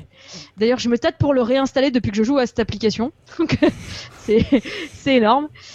Et donc, c'est un jeu, bah, c'est euh, EA Games qui fait ça. Évidemment, donc c'est gratuit à l'achat. C'est magnifique, c'est bien fait. Et il y a beaucoup d'in-app purchases. Ça, c'est le problème de, de, de EA Games. Au moins, on fait Euh, couleur tout de suite. Ouais, mais en fait, EA Games, c'est systématiquement comme ça. Donc, c'est un jeu à énergie. Une fois que tu as épuisé ton énergie, tu es obligé d'attendre que ça se recharge, tout ça. Si tu ne veux pas attendre, tu peux payer pour recharger. Pas de problème. Matt, il y a Ah, le guide, c'est- Matt, il y a le guide. oui, ah, je suis content. Mais euh, de de- d'acheter pour pouvoir continuer à jouer. Mais est-ce que t'achètes une fois pour pouvoir continuer à jouer à, à- ad vitam aeternam ou c'est à chaque fois Non. que tu... Ah, non, ok. C'est juste pour recharger. Ah bah oui. c'est du bon freemium. Alors oui, c'est du freemium, voilà, c'est ça. Donc en fait, alors tu vas, tu peux recharger grâce à des gemmes que tu peux gagner dans le jeu, mais tu n'en gagnes pas tout le temps dans le jeu. Mais ça, les packs de gemmes, tu peux les acheter avec du vrai argent à toi que t'as. 27 euros. 27 euros Oui, donc- pour acheter des... des... Oui. Oh, waouh ceci étant, alors attends, moi, je, je- je sens que vous me titillez sur ce terrain-là et je peux pas m'empêcher parce qu'en plus les équipes de Games in the Pocket, je suis allé les harceler parfois euh, sur sur Facebook ou autre parce que ils parlaient parfois de freemium et euh, j'ai pas pu m'empêcher de prendre ma plume euh, claviesque et d'aller m'exprimer, notamment quand ils ont parlé une fois de Plants vs Zombies 2 où j'ai pas pu m'empêcher d'aller euh, me plaindre parce qu'il y avait vachement de critiques et je trouve ça parfois un peu abusif. Oui. Je trouve parfois que le freemium est parfois un modèle qui, alors faut pas qu'il soit poussé à son extrême, mais n'est pas Oui. inintéressant pour des jeux. On a quand même le droit de jouer à des jeux gratuitement, euh, et si jamais ça te plaît, tu peux payer pour aller plus loin. Alors certes, euh, ça va, ça va te coûter un peu de sous, ça va pas forcément te coûter beaucoup plus cher que des jeux euh, de salon que tu as sur des consoles qui te coûtent une blinde, ou parfois on donne l'impression que tu as acheté un jeu alors qu'en fait c'est qu'un morceau et où il va falloir que tu payes pour acheter une extension. Et je trouve parfois qu'il y a de nombreux freemium qui peuvent être joués 100% en tant que freemium. Ça fait très longtemps que je joue par exemple à Plants vs Zombie 2 sur iPad. J'ai jamais déboursé un seul centime et j'ai pas mal avancé dans les tableaux. Pour autant, j'ai pas forcément envie d'être le premier à le terminer, c'est clair. Mais voilà, je Oui, peux voilà. pas m'empêcher euh, de, de défendre un peu ce modèle sur les jeux vidéo euh, qui est pas forcément inintéressant quand il est bien dosé. Enfin voilà, c'était mon petit Et tu as- parenthèse mais- coup de gueule. Et alors, je ne peux qu'être d'accord avec toi. Tu as tout à fait raison et je suis full d'accord parce que il y a des jeux qui sont vraiment magnifiques et clairement qui méritent clairement qu'on y mette un peu de- d'argent dedans parce qu'il y a quand même des gens qui qui se cassent le cul derrière pour les faire. On est Ouais. d'accord. Mm. Et moi, je trouve ça plaisant d'y jouer. Donc, s'il y avait personne pour les faire, eh ben, je pourrais pas y jouer clairement. Donc, je suis d'accord de mettre un peu d'argent. Euh, maintenant, euh, pour euh, Heroes of Dragon Age, comme c'est, ça implique beaucoup de PVP, c'est un jeu avec beaucoup de PVP, un peu de PVE, mais autant de PVP que de PVE pour avancer. P- PVP, Du PVE, coup- il faut que tu, faut que tu Alors, pardon. Je, je suis perdu. Excusez-moi. C'est des Excusez-moi. Donc, ah, alors PVE c'est euh, Person versus Environment et euh, PVP Person versus Person évidemment. Donc c'est du joueur contre joueur ou du joueur contre l'IA en fait. Et euh, le, le PVP est aussi important que le PVE dans ce type de jeu là. Et donc quand on paye, moi je peux pas empêcher de me dire là je paye clairement, euh, je triche, tu vois. Donc ce, ce freemium là ne m'intéresse pas. Euh, en revanche, dans Kingdom Rush Frontier, tout à l'heure dont je parlais, il y a du, il y a du PV, euh, PVP, il y a de l'in-app purchase, mais c'est de l'in-app qui n'est absolument pas obligatoire pour euh, faire le jeu dans de bonnes conditions et à la même vitesse que tout le monde. Donc c'est pour ça qu'il est complètement compl- complètement, euh, euh, je vais dire, euh, ah, je trouve plus mon mot. C'est, il est presque obligatoire parce que tu te dis, euh, j'ai envie d'avoir un truc collector, donc je me paye le truc collector. Tu vois ce que je veux dire? Mhm. Tu ne triches pas avec ce truc-là. C'est tu te dis, je me paye un nouveau perso parce que il a pas le même design que les autres, parce que moi il me plaît à mort et parce que je me la Mhm. pète avec mon perso là. Donc je me l'offre et euh, je, je ne triche pas, je m'offre juste un nouveau perso. C'est Ouais, euh, c'est comme- du, c'est, de l'environnement en plus et c'est pas forcément un moyen d'avancer plus vite, quoi. C'est ça. C'est ça que je dis. C'est exactement ça. Donc, euh, Heroes of Dragon Age, par exemple, euh, en ce qui me concerne, bon là, comme c'est un jeu énergie, ça aurait été un peu difficile de faire euh, autrement que comme ils ont fait eux au niveau du freemium. Après, si ça avait été un jeu plus à la Tower Defense ou quelque chose comme ça, moi, clairement, j'aurais préféré un jeu payant au départ, sans freemium, plutôt qu'un jeu, euh, un jeu freemium. Mais là, c'est quand même pas mal fait dans le sens où, bah, moi, comme, euh, j'ai pas que un jeu, donc euh, le temps que ça se recharge, j'ai carrément, euh, je sais pas combien j'ai de jeux dans mon iPad et dans mon iPhone, donc j'ai carrément le temps de faire autre chose en attendant que ça revienne. Et euh, ça revient. Bah oui, non, non, mais moi je suis une déglingo. Hein. J'ai des pages entières de jeux dans Non, mon iPad et dans mon iPhone. hein. Je, je l'avais pas vu comme ça. C'est qu'à force d'attendre, euh, en temps normal, si tu veux absolument y jouer, euh, il faut attendre. Mais vu que t'as d'autres jeux du même type qu'il faut attendre, euh, quand, quand un attend, tu peux jouer à l'autre qui a- t'as fini d'attendre, ce qui fait que t'attends jamais. C'est ça. toi. Ok, ouais. Ouais, moi j'attends jamais. Je, du coup, j'ai pas besoin de. Moi, pour moi, ce, ce truc-là, il est pas dérangeant pour les gens comme moi qui ont plusieurs jeux, euh, donc euh, je peux passer de l'un à l'autre sans problème.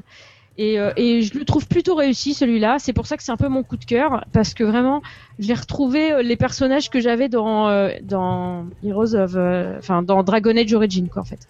Donc j'ai retrouvé euh, Alistair, j'ai retrouvé. Euh, euh, je sais plus le nom de cette espèce de grand personnage à la peau grise là. Je me rappelle plus son nom. Pas.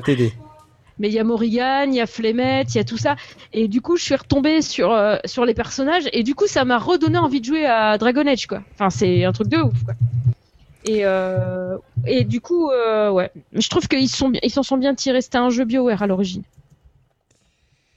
Euh, Et ah oui, Oui. euh, juste un petit truc, euh, c'est un jeu de baston, mais en fait, on n'est que le que l'entraîneur de l'équipe, j'ai envie de dire. C'est-à-dire qu'on on forme son équipe, on les upgrade au fur et à mesure euh, grâce à d'autres héros qu'on combine et tout ça. Il y a une combinaison de héros. Une fois qu'on a fait notre équipe, on choisit l'équipe contre lesquelles ils vont se battre. Et on lance Mhm. la bataille et eux se battent sans que tu aies besoin d'intervenir. Tu n'es que spectateur de la bataille une fois que tu as lancé la bataille. Ok, ok. Ah ouais, ouais. Donc Ça, c'est un t'es pas obligé d'être un expert pour y arriver quoi. Ok, t'as pas besoin de connaître les, les, les, les clés de, les clés de, de, comme on faisait dans le temps, les clés de manette pour avoir le, le, le tricks spécial. Là, tu peux, tu, tu, tu prépares le combat, puis après ça, le combat, il le fait tout seul. C'est ça. En fait, comme un entraîneur de foot, mais là avec des mecs qui se battent quoi. Euh, ça, tu vois, par contre, j'aime bien commander des gens à- de loin comme ça. J'aime bien. Ouais. Mais celui-là, franchement, il est, il est magnifique. Et puis, euh, tu peux collectionner aussi tes personnages, tu peux les faire évoluer, tu peux. Et en plus, ce que j'aime bien, c'est que quand tu les fais évoluer, leurs armures euh, se modifient et du coup, tu as vraiment un visuel différent au fur et à mesure de leur évolution. Et je trouve que ça apporte au jeu. Enfin, moi, je suis très attachée à ce genre de détails. Effectivement, et le visuel est très beau. Ouais, le visuel est magnifique. Et j'adore, c'est mon petit jeu préféré, euh, Dragon Age. Merci beaucoup Julie, Euh, c'est un, un top 5 super intéressant. Vous aurez tous les liens dans les notes de, de l'émission bien entendu. Euh, on va on va continuer, on va en- enchaîner le- le- l'épisode. Juste quelques petits branchements à, à l'issue de ce que tu viens de nous lister.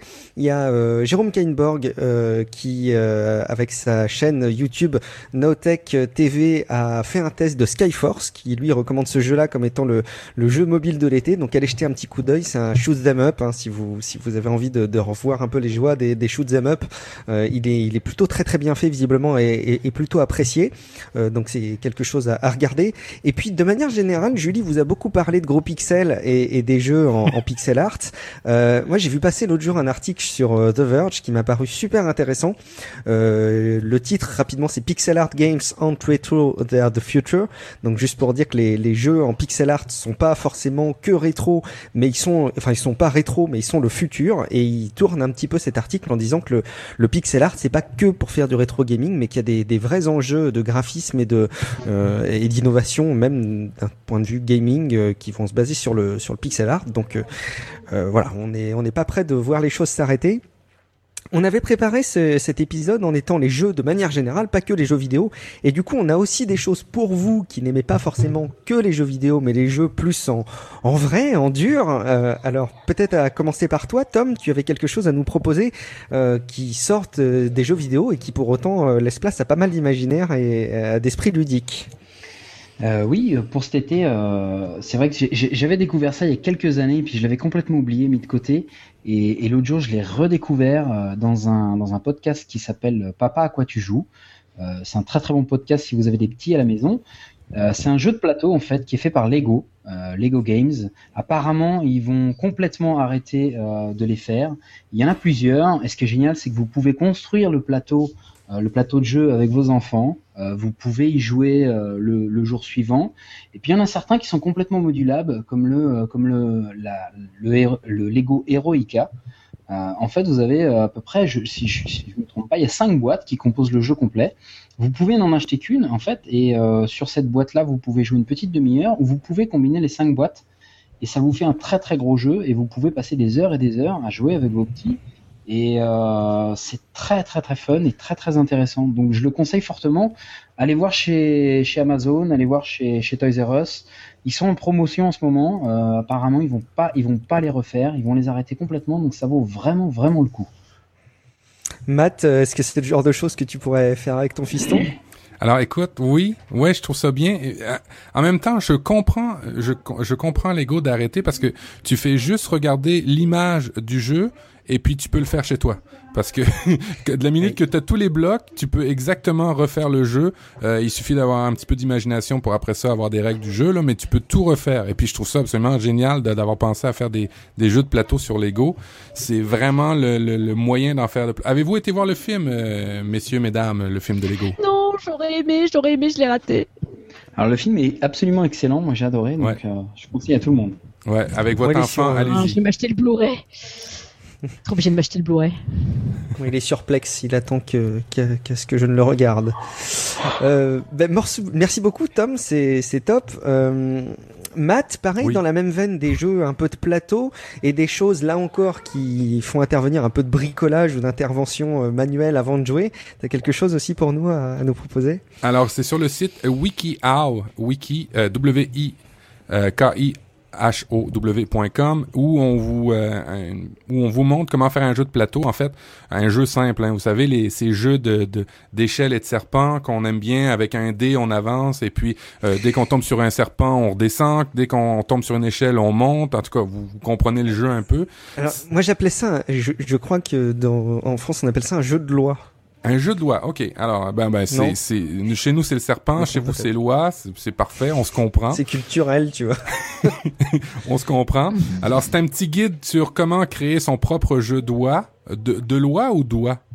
De loi. De loi. Peut-être que je me trompe. Donc peut-être c'est un jeu du serpent. Non, non, c'est un jeu de loi. Euh, Chez nous, c'est un ça. jeu de loi. euh, Si c'est un jeu euh, un petit peu avec un tout un, un chemin avec des cases et en fait à chaque fois qu'on est dans une case, il se passe un truc. Exactement. Bon, ben alors c'est c'est un, vous avez parfaitement compris. C'est le c'est là où je voulais aller, c'est de faire dans le fond son propre jeu, son propre plateau de jeu. Alors c'est en c'est en deux niveaux. Vous êtes avec vos enfants, en tout cas. Si vous en avez, euh, on va être emmerdant, mais si vous en avez, si vous n'avez pas, vous pouvez le faire quand même. Mais si vous en avez, c'est bien parce que c'est à deux niveaux. La première, c'est la construction du jeu. Alors vous pouvez y aller avec l'imaginaire de l'enfant, euh, de décider les règles du jeu, de décider euh, l'environnement, le dessin.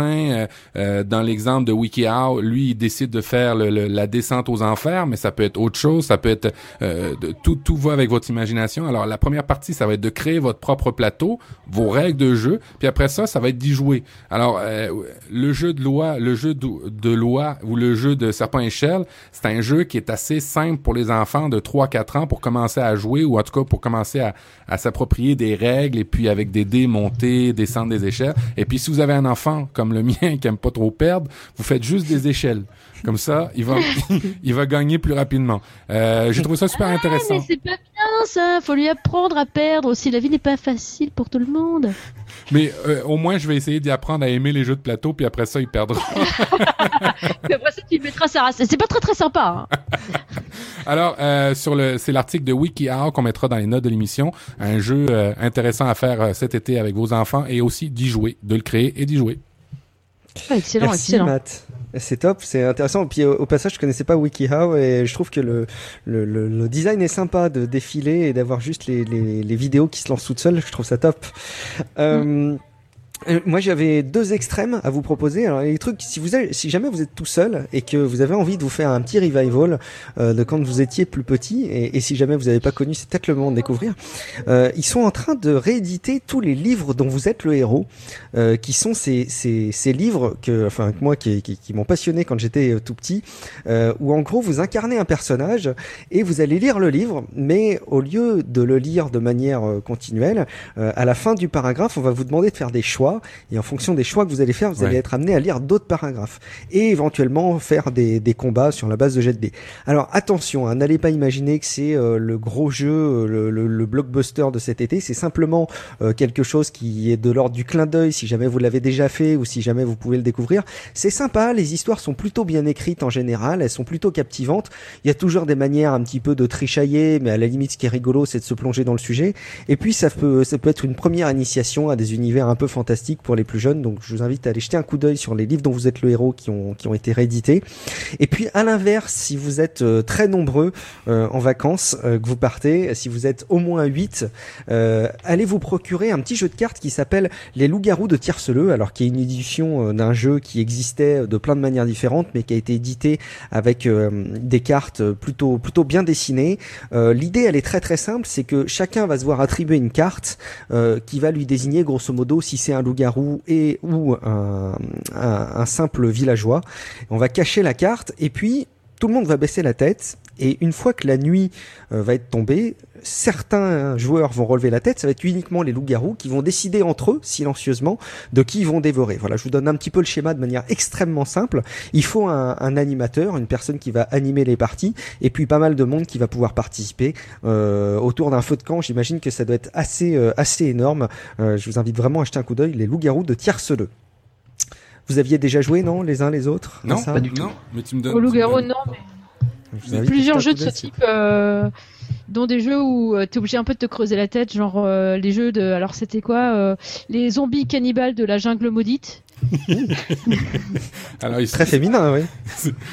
Et euh, ils en ont fait un autre, c'était je sais plus quoi de l'espace, et on peut mixer les deux jeux. En fait, c'est un jeu de scénar où euh, tu as des cartes. euh, des cartes euh, décors, des cartes personnages, des cartes euh, objets, des cartes machin et des cartes monstres. Et en fait, euh, toi, tu essaies de faire ton film euh, tranquille et tu colles des monstres sur les, les films des autres pour euh, qu'ils avancent moins vite que toi et tout. Enfin, non, ça, c'est pas mal comme jeu. J'aime D'accord. beaucoup les jeux de cartes. Ouais. On est vraiment Bah, loin du colonel Moutarde avec son euh, son couteau dans le salon, hein, avec ça. Ah, c'est clair. Et ça fonctionne toujours, ça pourtant. Hein on le voit Eh toujours. oui, oui, oui, mais j'aime beaucoup. Euh, alors Julie, justement, est-ce que tu as des, des petits jeux comme ça qui sortent des jeux vidéo que tu pourrais nous conseiller? Alors, euh, en ce moment, le jeu auquel je joue le plus en dehors, enfin, en dehors de tout ce qui est informatique euh, et tout ça, hein, Mhm. c'est euh, Pathfinder. On essaie de s'en faire un par semaine avec les potes. Et c'est un. Donc, c'est pas vraiment un jeu de plateau, c'est plus du jeu de cartes, mais ça se joue sur une table. Alors, Magic, j'y ai jamais joué, donc je vais pas dire que c'est à la Magic. C'est un jeu de cartes à as- jouer et à collectionner, c'est ça? Alors, Ou c'est non, un jeu de cartes tout court. Non? C'est un jeu de cartes. Alors, c'est des cartes spéciales, c'est pas des cartes, euh, Mhm. des cartes pour jouer à la bataille, quoi. Hein. Mhm. C'est des cartes. Euh, T'as une boîte de départ, on va dire, avec euh, le minimum, avec des scénarios, avec euh, des endroits, euh, des mobs, euh, des objets, tout ce qu'il faut pour euh, pour faire une team et avancer dans une aventure. Et après, tu peux rajouter. euh, c'est prévu d'ailleurs dans la boîte de départ. T'as les emplacements pour rajouter des packs supplémentaires pour faire des scénarios de niveau 1, niveau 2, niveau 3, niveau 4, niveau 5. Et euh, du coup, c'est vraiment pas mal. Donc, tu as quelques personnages au départ. Et euh, nous, par exemple, dans l'équipe qu'on a fait, on a euh, un moine, on a un archer nain et on a un barbare. Et moi, je joue un, euh, un gnome druide. Donc, euh, Un gnome druide. N'importe quoi. Excusez-moi, mais est-ce que c'est est-ce que c'est quand même accessible pour des personnes comme moi qui ont jamais joué à, des, à ces types de jeux-là? Parce que avant d'arriver au gnome d- nain euh, euh, zombie qui tue, puis est-ce qu'il y a plusieurs étapes ou ça je peux acheter ça puis comprendre? Tu peux acheter ça et comprendre. Tout est Ah, expliqué. Les règles sont assez simples. Tu as un livret explicatif et tu as même un truc pour comment ranger ta boîte euh, comme il faut pour que tout soit euh, limite prêt à jouer. Et sur la table, tu as euh, un deck de bénédiction. Parce que c'est un nombre, de- c'est des cartes avec euh, genre, euh, vous pouvez ajouter euh, 2 dés à votre jet de, de combat ou des trucs comme ça. Ça va être des bénédictions de ce type-là. Donc tu as euh, 30 cartes sur la table qui vont te faire autant de tours de jeu, on va dire. Et ensuite, tu as, en fonction du nombre de joueurs, tu as un certain nombre de, de, de pas de salles forcément, mais de lieux à explorer. Et euh, ta carte scénario te dit très bien tout ça. hein. Elle te dit les lieux que tu as en fonction du nombre de joueurs que tu as. Euh, dans chaque lieu, tu sais le nombre de cartes que tu vas voir, genre le nombre de monstres, le nombre d'objets, le nombre d'obstacles, d'armures, d'armes que tu peux trouver dans cet endroit. Tu vas mélanger tes, tes decks, tu les mets sur la table, et toi, tu as ton petit deck de jeu au départ. Et dans ton petit deck de jeu au départ, moi, je sais que par exemple, mon deck, il est fourni avec euh, genre euh, euh, trois alliés. euh, J'ai pas d'armes et pas d'armure parce que, parce que je suis un druide au départ, mais après, je vais avoir cinq sorts, je vais avoir plein de trucs comme ça. Tu bats ton deck et tu as un, nombre de cartes dans ta main, en fait. Et donc, c'est des cartes que tu as devant toi et qui vont te servir à jouer la partie au moment où ça va être à ton tour de jouer, en fait. Et du coup, après, tu complètes ton deck avec ce que tu as et le deck restant euh, te fera ton, ton nombre de points de vie, on va dire. Et euh, franchement, c'est très bien expliqué. Moi, ce que j'aime, c'est que tu as vraiment l'impression de jouer un jeu de rôle avec des potes, sauf que t'as pas du coup ta carte de personnage à te créer puisqu'elle est déjà toute créée pour toi. C'est, c'est, ça m'a vraiment fait penser aux anciens jeux de rôle à l'époque où je faisais partie d'un club de jeux de rôle quand j'étais euh, quand j'étais au lycée quoi. Et donc c'est vraiment euh, c'est un petit Et peu t'as pas ma besoin de mettre de jeu non plus là. Euh, non, t'as pas besoin de mettre de jeu, c'est euh, plus ou moins tout le monde le met de jeu. Euh, moi, souvent, c'est moi qui prépare les decks de cartes sur la table, et du coup, à chaque fois qu'on va commencer une partie, je lis. T'as une petite histoire qui est inscrite sur ta carte de scénar, et, euh, et je lis la petite carte pour mettre un petit peu tout le monde dans l'ambiance. En général, moi, j'aime bien. euh, J'ai toujours dans mon iPhone la musique de Conan le barbare, et comme ça, on se met un petit Conan le barbare en fond, tu vois, tu dans l'ambiance. on tamise la lumière L'ambiance Ouais. tout, ah, limite, euh, tu vois, on est tous là autour de la table et tout, mais c'est, mais euh, moi je trouve ça chouette parce que du coup, c'est des parties euh, qui sont euh, relativement rapides, parce que moi à l'époque, euh, quand j'étais au lycée, on faisait des parties qui duraient, on commençait genre le samedi après les cours, on se réunissait, on ramenait du coca, des gâteaux, des clopes pour les fumeurs. Tu parles des jeux de rôle hein, tu parles des vrais Ouais. jeux de rôle. Hmm. Les vrais jeux de rôle, on se mettait comme ça et puis on rentrait chez soi le, le dimanche soir, quoi.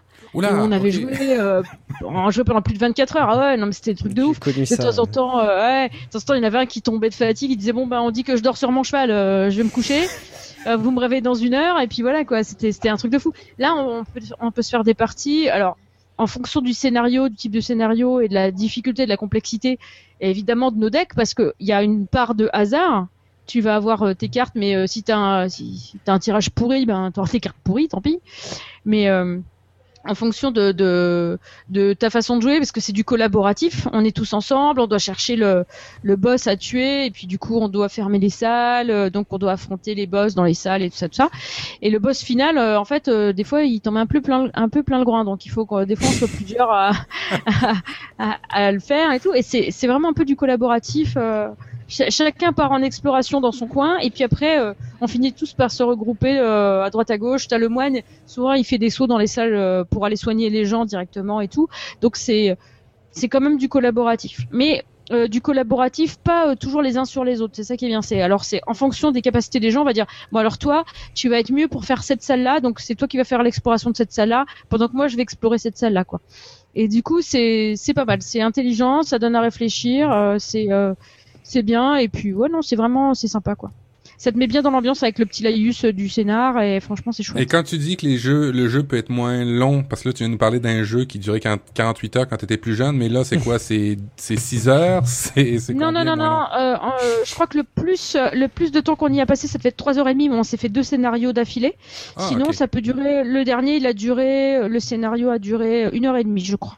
Mais c'est mais c'est c'est accessible parce que euh, moi quand je joue à des jeux de société maintenant, c'est je joue avec ma belle-mère, mon ma mère, mon oncle. Est-ce que c'est accessible à ce niveau-là mais vraiment joue à Pathfinder avec tes beaux-parents, ça peut être bon ça. Mais, en tu fait, la mets s'ils euh, ont- gnome druide, ta belle-mère, et puis hop, roule ma poule. Disons que s'ils ont, s'ils aiment un peu les trucs un peu héroïque fantasy, type euh, Bilbo, les trucs comme ça, OK.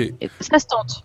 Faut, ok, Par faut contre, vraiment un background de, de, de, de- d'imaginaire, de film euh, pour, pour comprendre les liens, pour comprendre les types de personnages et tout ça. Hein, Non, ça? non, non, Ok. parce que en fait c'est très bien expliqué. Bon alors à part que un gnome elle saura pas forcément ce que c'est, mais euh, les capacités du personnage euh, sont. euh, Non non mais non mais restons euh, restons euh, ouverts d'esprit. Des, des gens qui savent pas ce que c'est. Moi ma mère j'aurais dit bah tiens tu vas jouer un gnome, elle m'aurait dit mais c'est quoi un gnome quoi? Bon Euh, donc euh, voilà.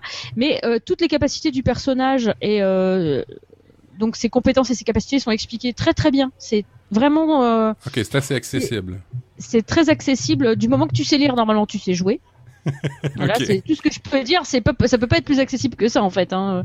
Mais euh, après, si t'es complètement réfractaire à l'univers, c'est peut-être ça qui va gêner plus que le fait que ce soit pas accessible en fait. Ok, faut y mettre un petit peu de temps au début quand même. Voilà. Mais c'est comme, euh, je sais pas si vous connaissez le jeu le Munchkin.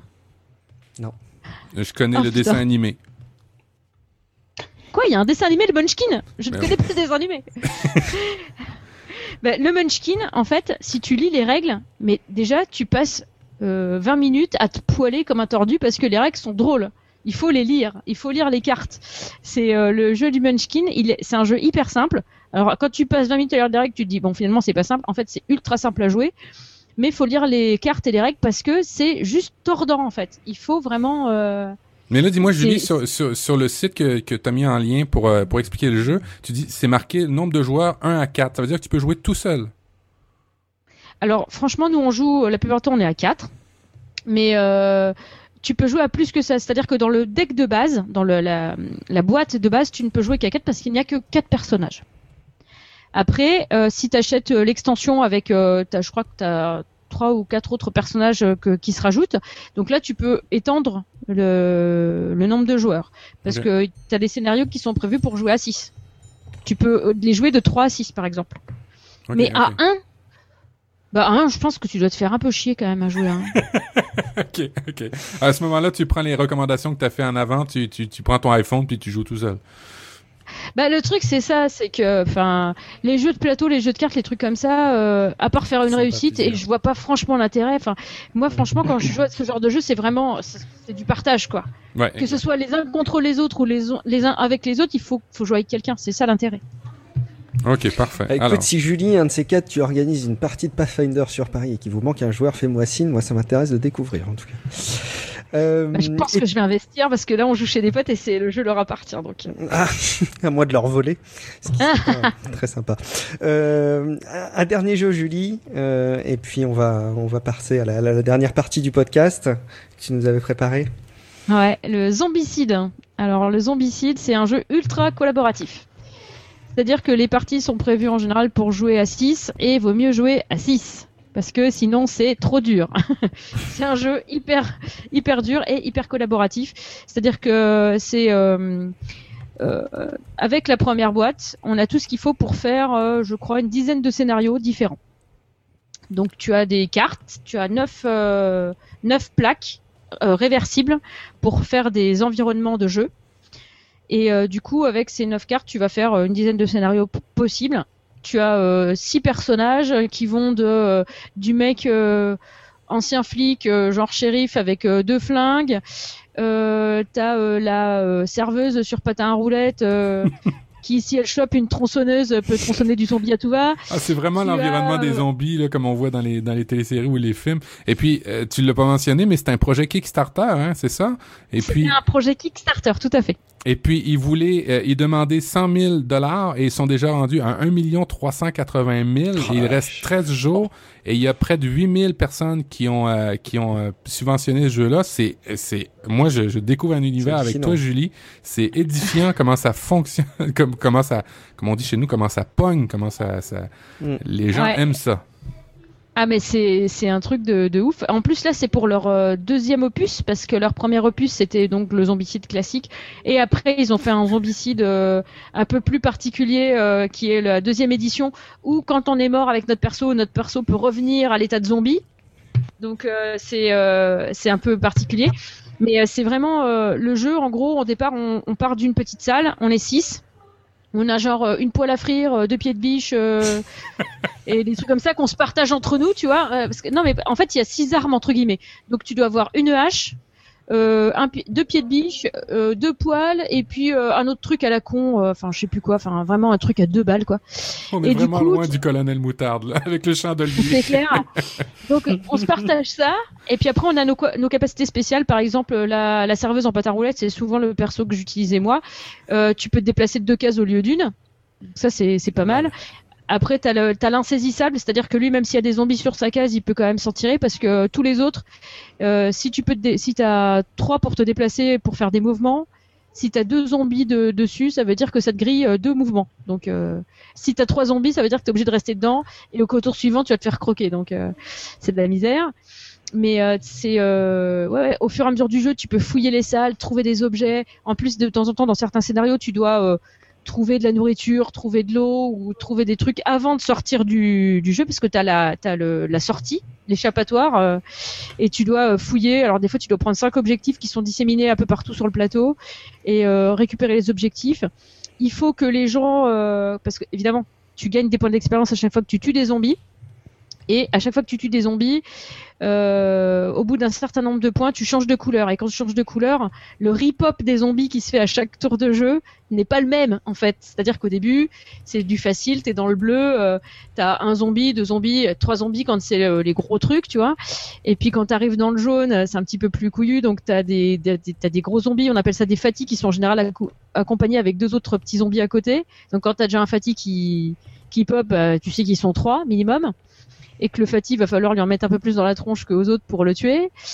Et après, euh, t'as carrément des horreurs qui peuvent popper, ou alors là, tu peux les tuer uniquement avec un cocktail Molotov. Enfin, c'est c'est c'est c'est un petit peu chaud, quoi.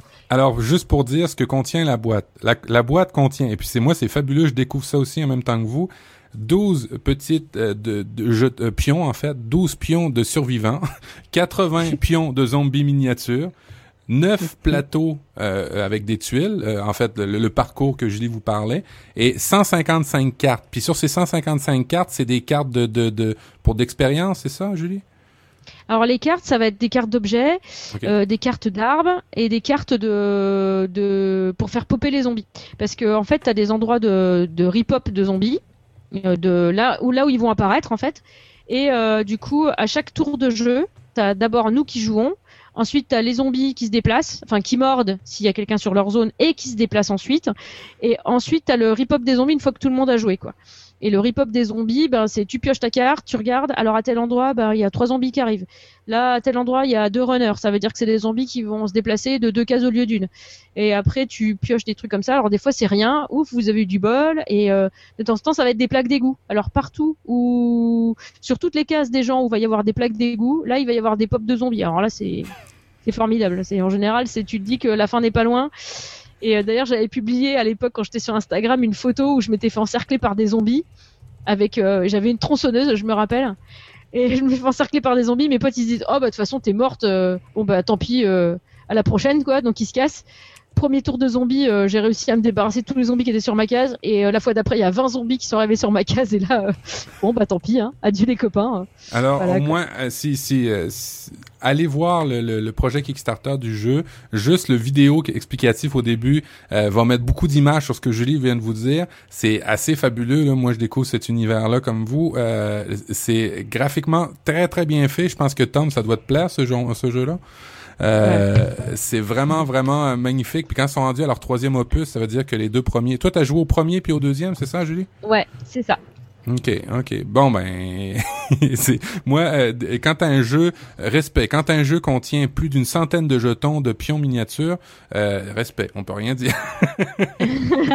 Mais franchement, euh, il est, enfin, à l'époque, il n'était pas excessif. Les premiers jeux sont vendus à 40, entre 45 et 50 euros, je crois. Euh, pour les pour les jeux de pour le premier jeu donc euh, c'était vraiment euh, pas mal parce que du coup tu as six fiches de personnages avec six personnages tout ça. Sachant qu'en plus t'as un... tu pouvais télécharger des personnages supplémentaires. Bon t'avais pas les pions mais tu pouvais télécharger des fiches de personnages supplémentaires. En plus ils avaient des gueules de d'acteurs connus genre Bruce Willis, Angelina Jolie, euh, des trucs comme ça, Machete, euh, les trucs comme ça, tu vois. Et euh, tu avais une app compagnon qui était gratuite, je crois, et euh, donc avec toutes les cartes de personnages et euh, avec les cartes de représentés et tout ça, c'était super bien fait. Alors, si bon, vous moi, voulez par contre, je pouvais pas utiliser mon iPad et me jeter les pierres, les potes. si vous voulez l'avoir la version 3 sur qui participer au Kickstarter et vous pouvez plus participer à, au, au premier qui était à 90 dollars. Là, c'est le deuxième euh, étape, c'est 100 dollars. Et euh, après ça, euh, dépêchez-vous parce qu'il y en aura plus. Et, et ils devraient livrer les jeux en février 2015. Alors, euh, euh, c'est, c'est comme on dit chez nous, ça pogne, c'est incroyable. Merci euh, Julie. Je, vou- je voudrais boucler moi parce que je l'avais pas préparé, mais du coup ça m'y fait penser en entendant parler de, ces jeux, euh, notamment crowdfundés. Euh, J'avais moi participé au financement d'un jeu qui existe désormais et qui vous pouvez acheter, euh, qui s'appelle Ice Cube. Donc c'est I Ice comme euh, ICE 3 euh, et qui euh, est un jeu qui a été édité par la maison d'édition mywittygames.com, le site internet, donc édité par euh, 436 internautes dont moi, et qui est un jeu de plateau où vous allez non pas avoir un personnage mais avoir un glaçon. Mais c'est un vrai glaçon que vous allez mettre euh, euh, dans votre euh, congélo et ensuite vous allez jouer avec. Et le but, c'est soit d'être le premier à terminer un parcours, soit à être le dernier glaçon à survivre. Parce que vous allez euh, subir de la part de vos adversaires des attaques face au glaçon. Donc je vous en donne euh, quelques-unes. Il y a euh, par exemple l'attaque sauna. Donc vous prenez le glaçon de votre adversaire, vous le mettez entre vos deux mains et vous soufflez. Et vous avez un temps limité où vous pouvez le mettre dans le sauna. Jusqu'à euh, l'attaque la pire, qui est l'attaque de sel, qui est vraiment l'attaque la plus euh, ravageuse pour un glaçon. Vous prenez une petite pincée de sel et vous la déposez sur le glaçon de l'adversaire. C'est hyper fun au moment de l'apéro. Ça se joue très très facilement. C'est hyper ludique. Là pour le coup avec tes je pense qu'il y a moyen de vraiment de poiler Matt. Donc euh, va peut-être jeter un coup d'œil sur euh, ce jeu Ice Cube euh, ICE3 euh, qui se trouve très très facilement sur sur internet du coup. Il y a plein de, il y a plein de glaçons chez Matt, donc. En Oui. plus, Oui, Ouais, puis- on- ça met dans l'ambiance. Je pense qu'après l'émission, je vais faire l'attaque glaçon vodka. Alors, euh, on a eu la chance, euh, lorsqu'on avait fait notre appel à, à tous pour avoir des, euh, des, euh, des collaborateurs supplémentaires à l'émission, euh, bien sûr, euh, nous, on- bien sûr, Tom s'est rejoint, s'est joint à l'émission, mais aussi on a eu l'honneur de- d'avoir des capsules de Michael Paquet. Michael, euh, je sais pas si vous dites Paquet chez vous, chez nous on dit Paquette, j'essaie de le dire à la française. Moi, je dirais paquet moi. Paquet, ok. Alors, Michael Paquet qui nous a fait plusieurs capsules, euh, tout en lien avec le, le life hacking et qui va nous en faire d'autres, je l'espère. Euh, cette fois-ci, on a pris une de ces capsules qui nous parle euh, de, de la plateforme Steam et qui va vous expliquer dans sa capsule euh, les meilleurs moments d'acheter des jeux Steam parce qu'apparemment qu'il y a des moments où il y a des rabais et il y a des moments où euh, faut acheter plus les jeux que d'autres moments. Alors, euh, profitez du, du, life hack de, de Michael Paquet pour pouvoir profiter de, de, de bons jeux à rabais. Bonsoir et merci de m'accueillir dans Nip Life. Je suis Michael et pour une fois, je vais vous parler de jeux vidéo et cette fois-ci de la plateforme Steam. Steam est une plateforme de jeux vidéo dématérialisée qui distribue la plupart des gros éditeurs de jeux vidéo, mais pas tous. Steam est surtout connu comme étant une plateforme qui euh, fait de grosses promotions euh, sur les jeux et sur des jeux assez récemment sortis. Je vais donc vous donner quelques clés pour faire de bonnes affaires avec Steam. Dans Steam, dans le logiciel et sur le site, il est possible de faire une liste de souhaits, c'est-à-dire de définir quel jeu nous intéresse. Donc c'est important de remplir cette liste de souhaits car ça permettra de recevoir un email quand il y a un changement de prix et vous verrez certains changements de prix peuvent être pour une période relativement courte, donc c'est intéressant de recevoir un email. Euh, pour faire de bonnes affaires sur Steam, euh, il faut bien connaître les types de ventes. Steam euh, fait des promotions tout au cours de l'année. Il y a en général des promotions de la semaine, il y a quelques promotions euh, flash au cours euh, de la semaine, sur, juste sur quelques jours. Et ensuite, deux à trois fois par an, Steam fait de grosses promotions pendant une semaine à dix jours. En général, il y en a une à la fin du mois de juin. Il y en a également une entre Noël et le Nouvel An. Donc, au cours de toutes ces ventes, il y a plusieurs types de promotions. Il y a des promotions qui sont dites globales, c'est-à-dire que des jeux qui sont sortis depuis plus de 6 mois voient leur prix réduit de 25 à 75%. Il y a ensuite la vente du jour. pendant 24 à 48 heures, le prix est réduit de 50 à 75%. Donc là, les prix, les promotions commencent à être intéressantes. Il y a des ventes flash de 12 à 14 heures. Ici, on est sur les mêmes taux de réduction que sur les ventes du jour. On est sur 50 à 75%. Simplement, le chrono va un petit peu plus vite. Et c'est là où c'est important d'avoir bien rempli sa liste de souhaits. Comme ça, on reçoit un email quand il y a un changement de prix sur les jeux qui nous intéressent. Et ensuite, le dernier type euh, de vente, c'est la vente de la communauté, c'est-à-dire que les utilisateurs votent pour les deux à trois titres euh, qu'ils voudraient voir en promotion. Les titres qui sont les plus plébiscités seront donc en promotion pour une durée en général de, de 24 heures. Donc on voit qu'il est intéressant euh, d'acheter plutôt sur les ventes du jour ou sur les ventes flash. Et petit conseil, si vous ratez une promotion, patientez un petit peu, car si un jeu a été en promotion à plus de 50%, il le sera à nouveau dans un avenir relativement proche. Seule exception à ces règles, car il en faut toujours une, ce sont les bundles. Il y a deux types de bundles. Il y a des bundles où il y a plusieurs jeux. Donc là, ça peut être intéressant pour le jeu qui nous intéresse. Par contre, le point négatif, c'est que vous obtenez des jeux qui peuvent ne pas vous intéresser à côté. Donc, à vérifier au niveau des prix. Le deuxième type de bundle, ce sont des bundles qui contiennent le jeu et les DLC, toutes ces petites extensions qui viennent se rajouter au prix initial. Souvent, ces bundles sont intéressants car des fois, le jeu seul est en promotion et pas les DLC. Et les DLC vont des fois coûter plus cher que le jeu en promotion. Donc les bundles permettent d'avoir une réduction sur le jeu et sur les DLC. Donc, en règle générale, les jeux récents vont voir leur prix réduit de 25 à 40%. Quelques mois plus tard, Steam proposera des réductions de 50 à 66%. C'est là où ça commence à devenir intéressant. Quand les prix commencent à être baissés de 75%, de toute façon ces prix n'iront pas plus bas. Donc vous pouvez aller les yeux fermés acheter euh, votre jeu s'il est à 75% de réduction. Pour vous aider avec euh, toutes ces promotions euh, Steam, il existe une extension Chrome et Firefox qui s'appelle Enhanced Steam. Je ferai mettre le lien dans les notes de l'émission. Donc cette extension va vous permettre d'avoir un historique des prix, va vous permettre éventuellement de voir les prix dans les autres pays. Ça c'est plus pour le gadget. Euh, cette extension vous indique si vous avez déjà acheté le jeu, si vous avez déjà acheté les DLC. Il peut arriver qu'il y ait beaucoup de DLC pour un jeu et qu'on oublie qu'on l'ait déjà acheté. Donc ça, serait un petit peu dommage d'acheter deux fois euh, un jeu ou un DLC. Euh, et en dernier point, cette extension vous donne quelques informations sur les DRM s'il y en a. Ça peut être un point assez important.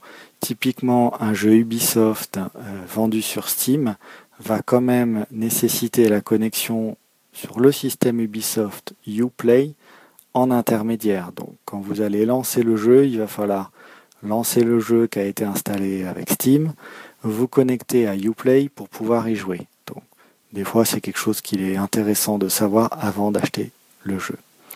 Voilà, je vous souhaite une bonne soirée. Au revoir. Merci à toi pour ta capsule, euh, Michael, et puis continue, comme disait Matt, euh, c'est toujours, c'est toujours bon, et, et, et, on continuera à les diffuser dans les prochains épisodes. Euh, on arrive doucement à la conclusion de notre émission. Je peux pas m'empêcher, avant de, de, faire un petit tour, de, de citer euh, deux petites, euh, deux commentaires qui ont été déposés sur iTunes.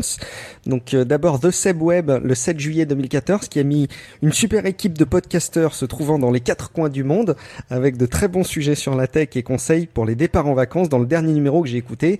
Euh, merci à toi qui nous a laissé 5 étoiles.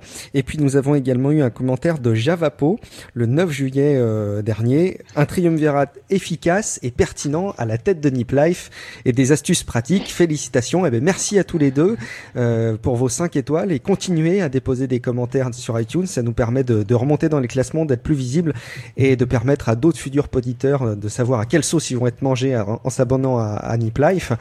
euh, Tom, tu nous as préparé une belle citation pour euh, cet épisode euh, un peu exceptionnel d'été. Euh, je, te, je, te laisse, je te laisse la main. C'est une citation de, de, Michael Jordan. Just play, have fun, enjoy the game. je crois que ça résume à peu près tout ce qu'on a dit maintenant. Donc, amusez-vous, essayez d'avoir du plaisir, et puis, et puis souvenez-vous que c'est que des jeux, donc profitez-en. Merci beaucoup Tom. Euh, merci à vous euh, de, de nous écouter. Euh, pour vous abonner à NipLife, c'est très simple. Vous pouvez même vous abonner par mail. Vous allez sur niplife.com, vous déposez votre adresse email, vous recevrez les, les notifications d'épisodes. Euh, merci évidemment pour votre fidélité. merci à la chatroom, même si elle n'était pas débordante ce soir, là où on enregistrait en même temps qu'une finale de la Coupe du Monde. Ça nous apprendra. Euh, et puis n'hésitez pas aussi à réagir sur SoundCloud. Vous pouvez retrouver tous les épisodes de NipLife sur, sur SoundCloud. Vous pouvez également réagir sur niplife.com, sur Twitter c'est at niplife, sur la page Google Plus de Niplife, ou par mail c'est info at niplife.com, et puis vous pouvez bien entendu nous contacter personnellement. J'ai envie de, te donner d'abord la, parole Julie pour nous dire, euh, déjà pour te remercier d'avoir participé à cet épisode avec nous, et puis euh, à rappeler à, à tout le monde où est-ce qu'on peut te retrouver sur Internet si on souhaite te joindre. Alors, bah, c'est moi qui vous remercie de m'avoir invité, parce que franchement, j'ai passé un bon moment avec vous. Franchement, ça m'a fait très plaisir. Merci. Et euh, pour ceux qui veulent me retrouver, je suis sur Twitter euh, at The Real Petit Jus. The Real Petit Jus, tout acheté.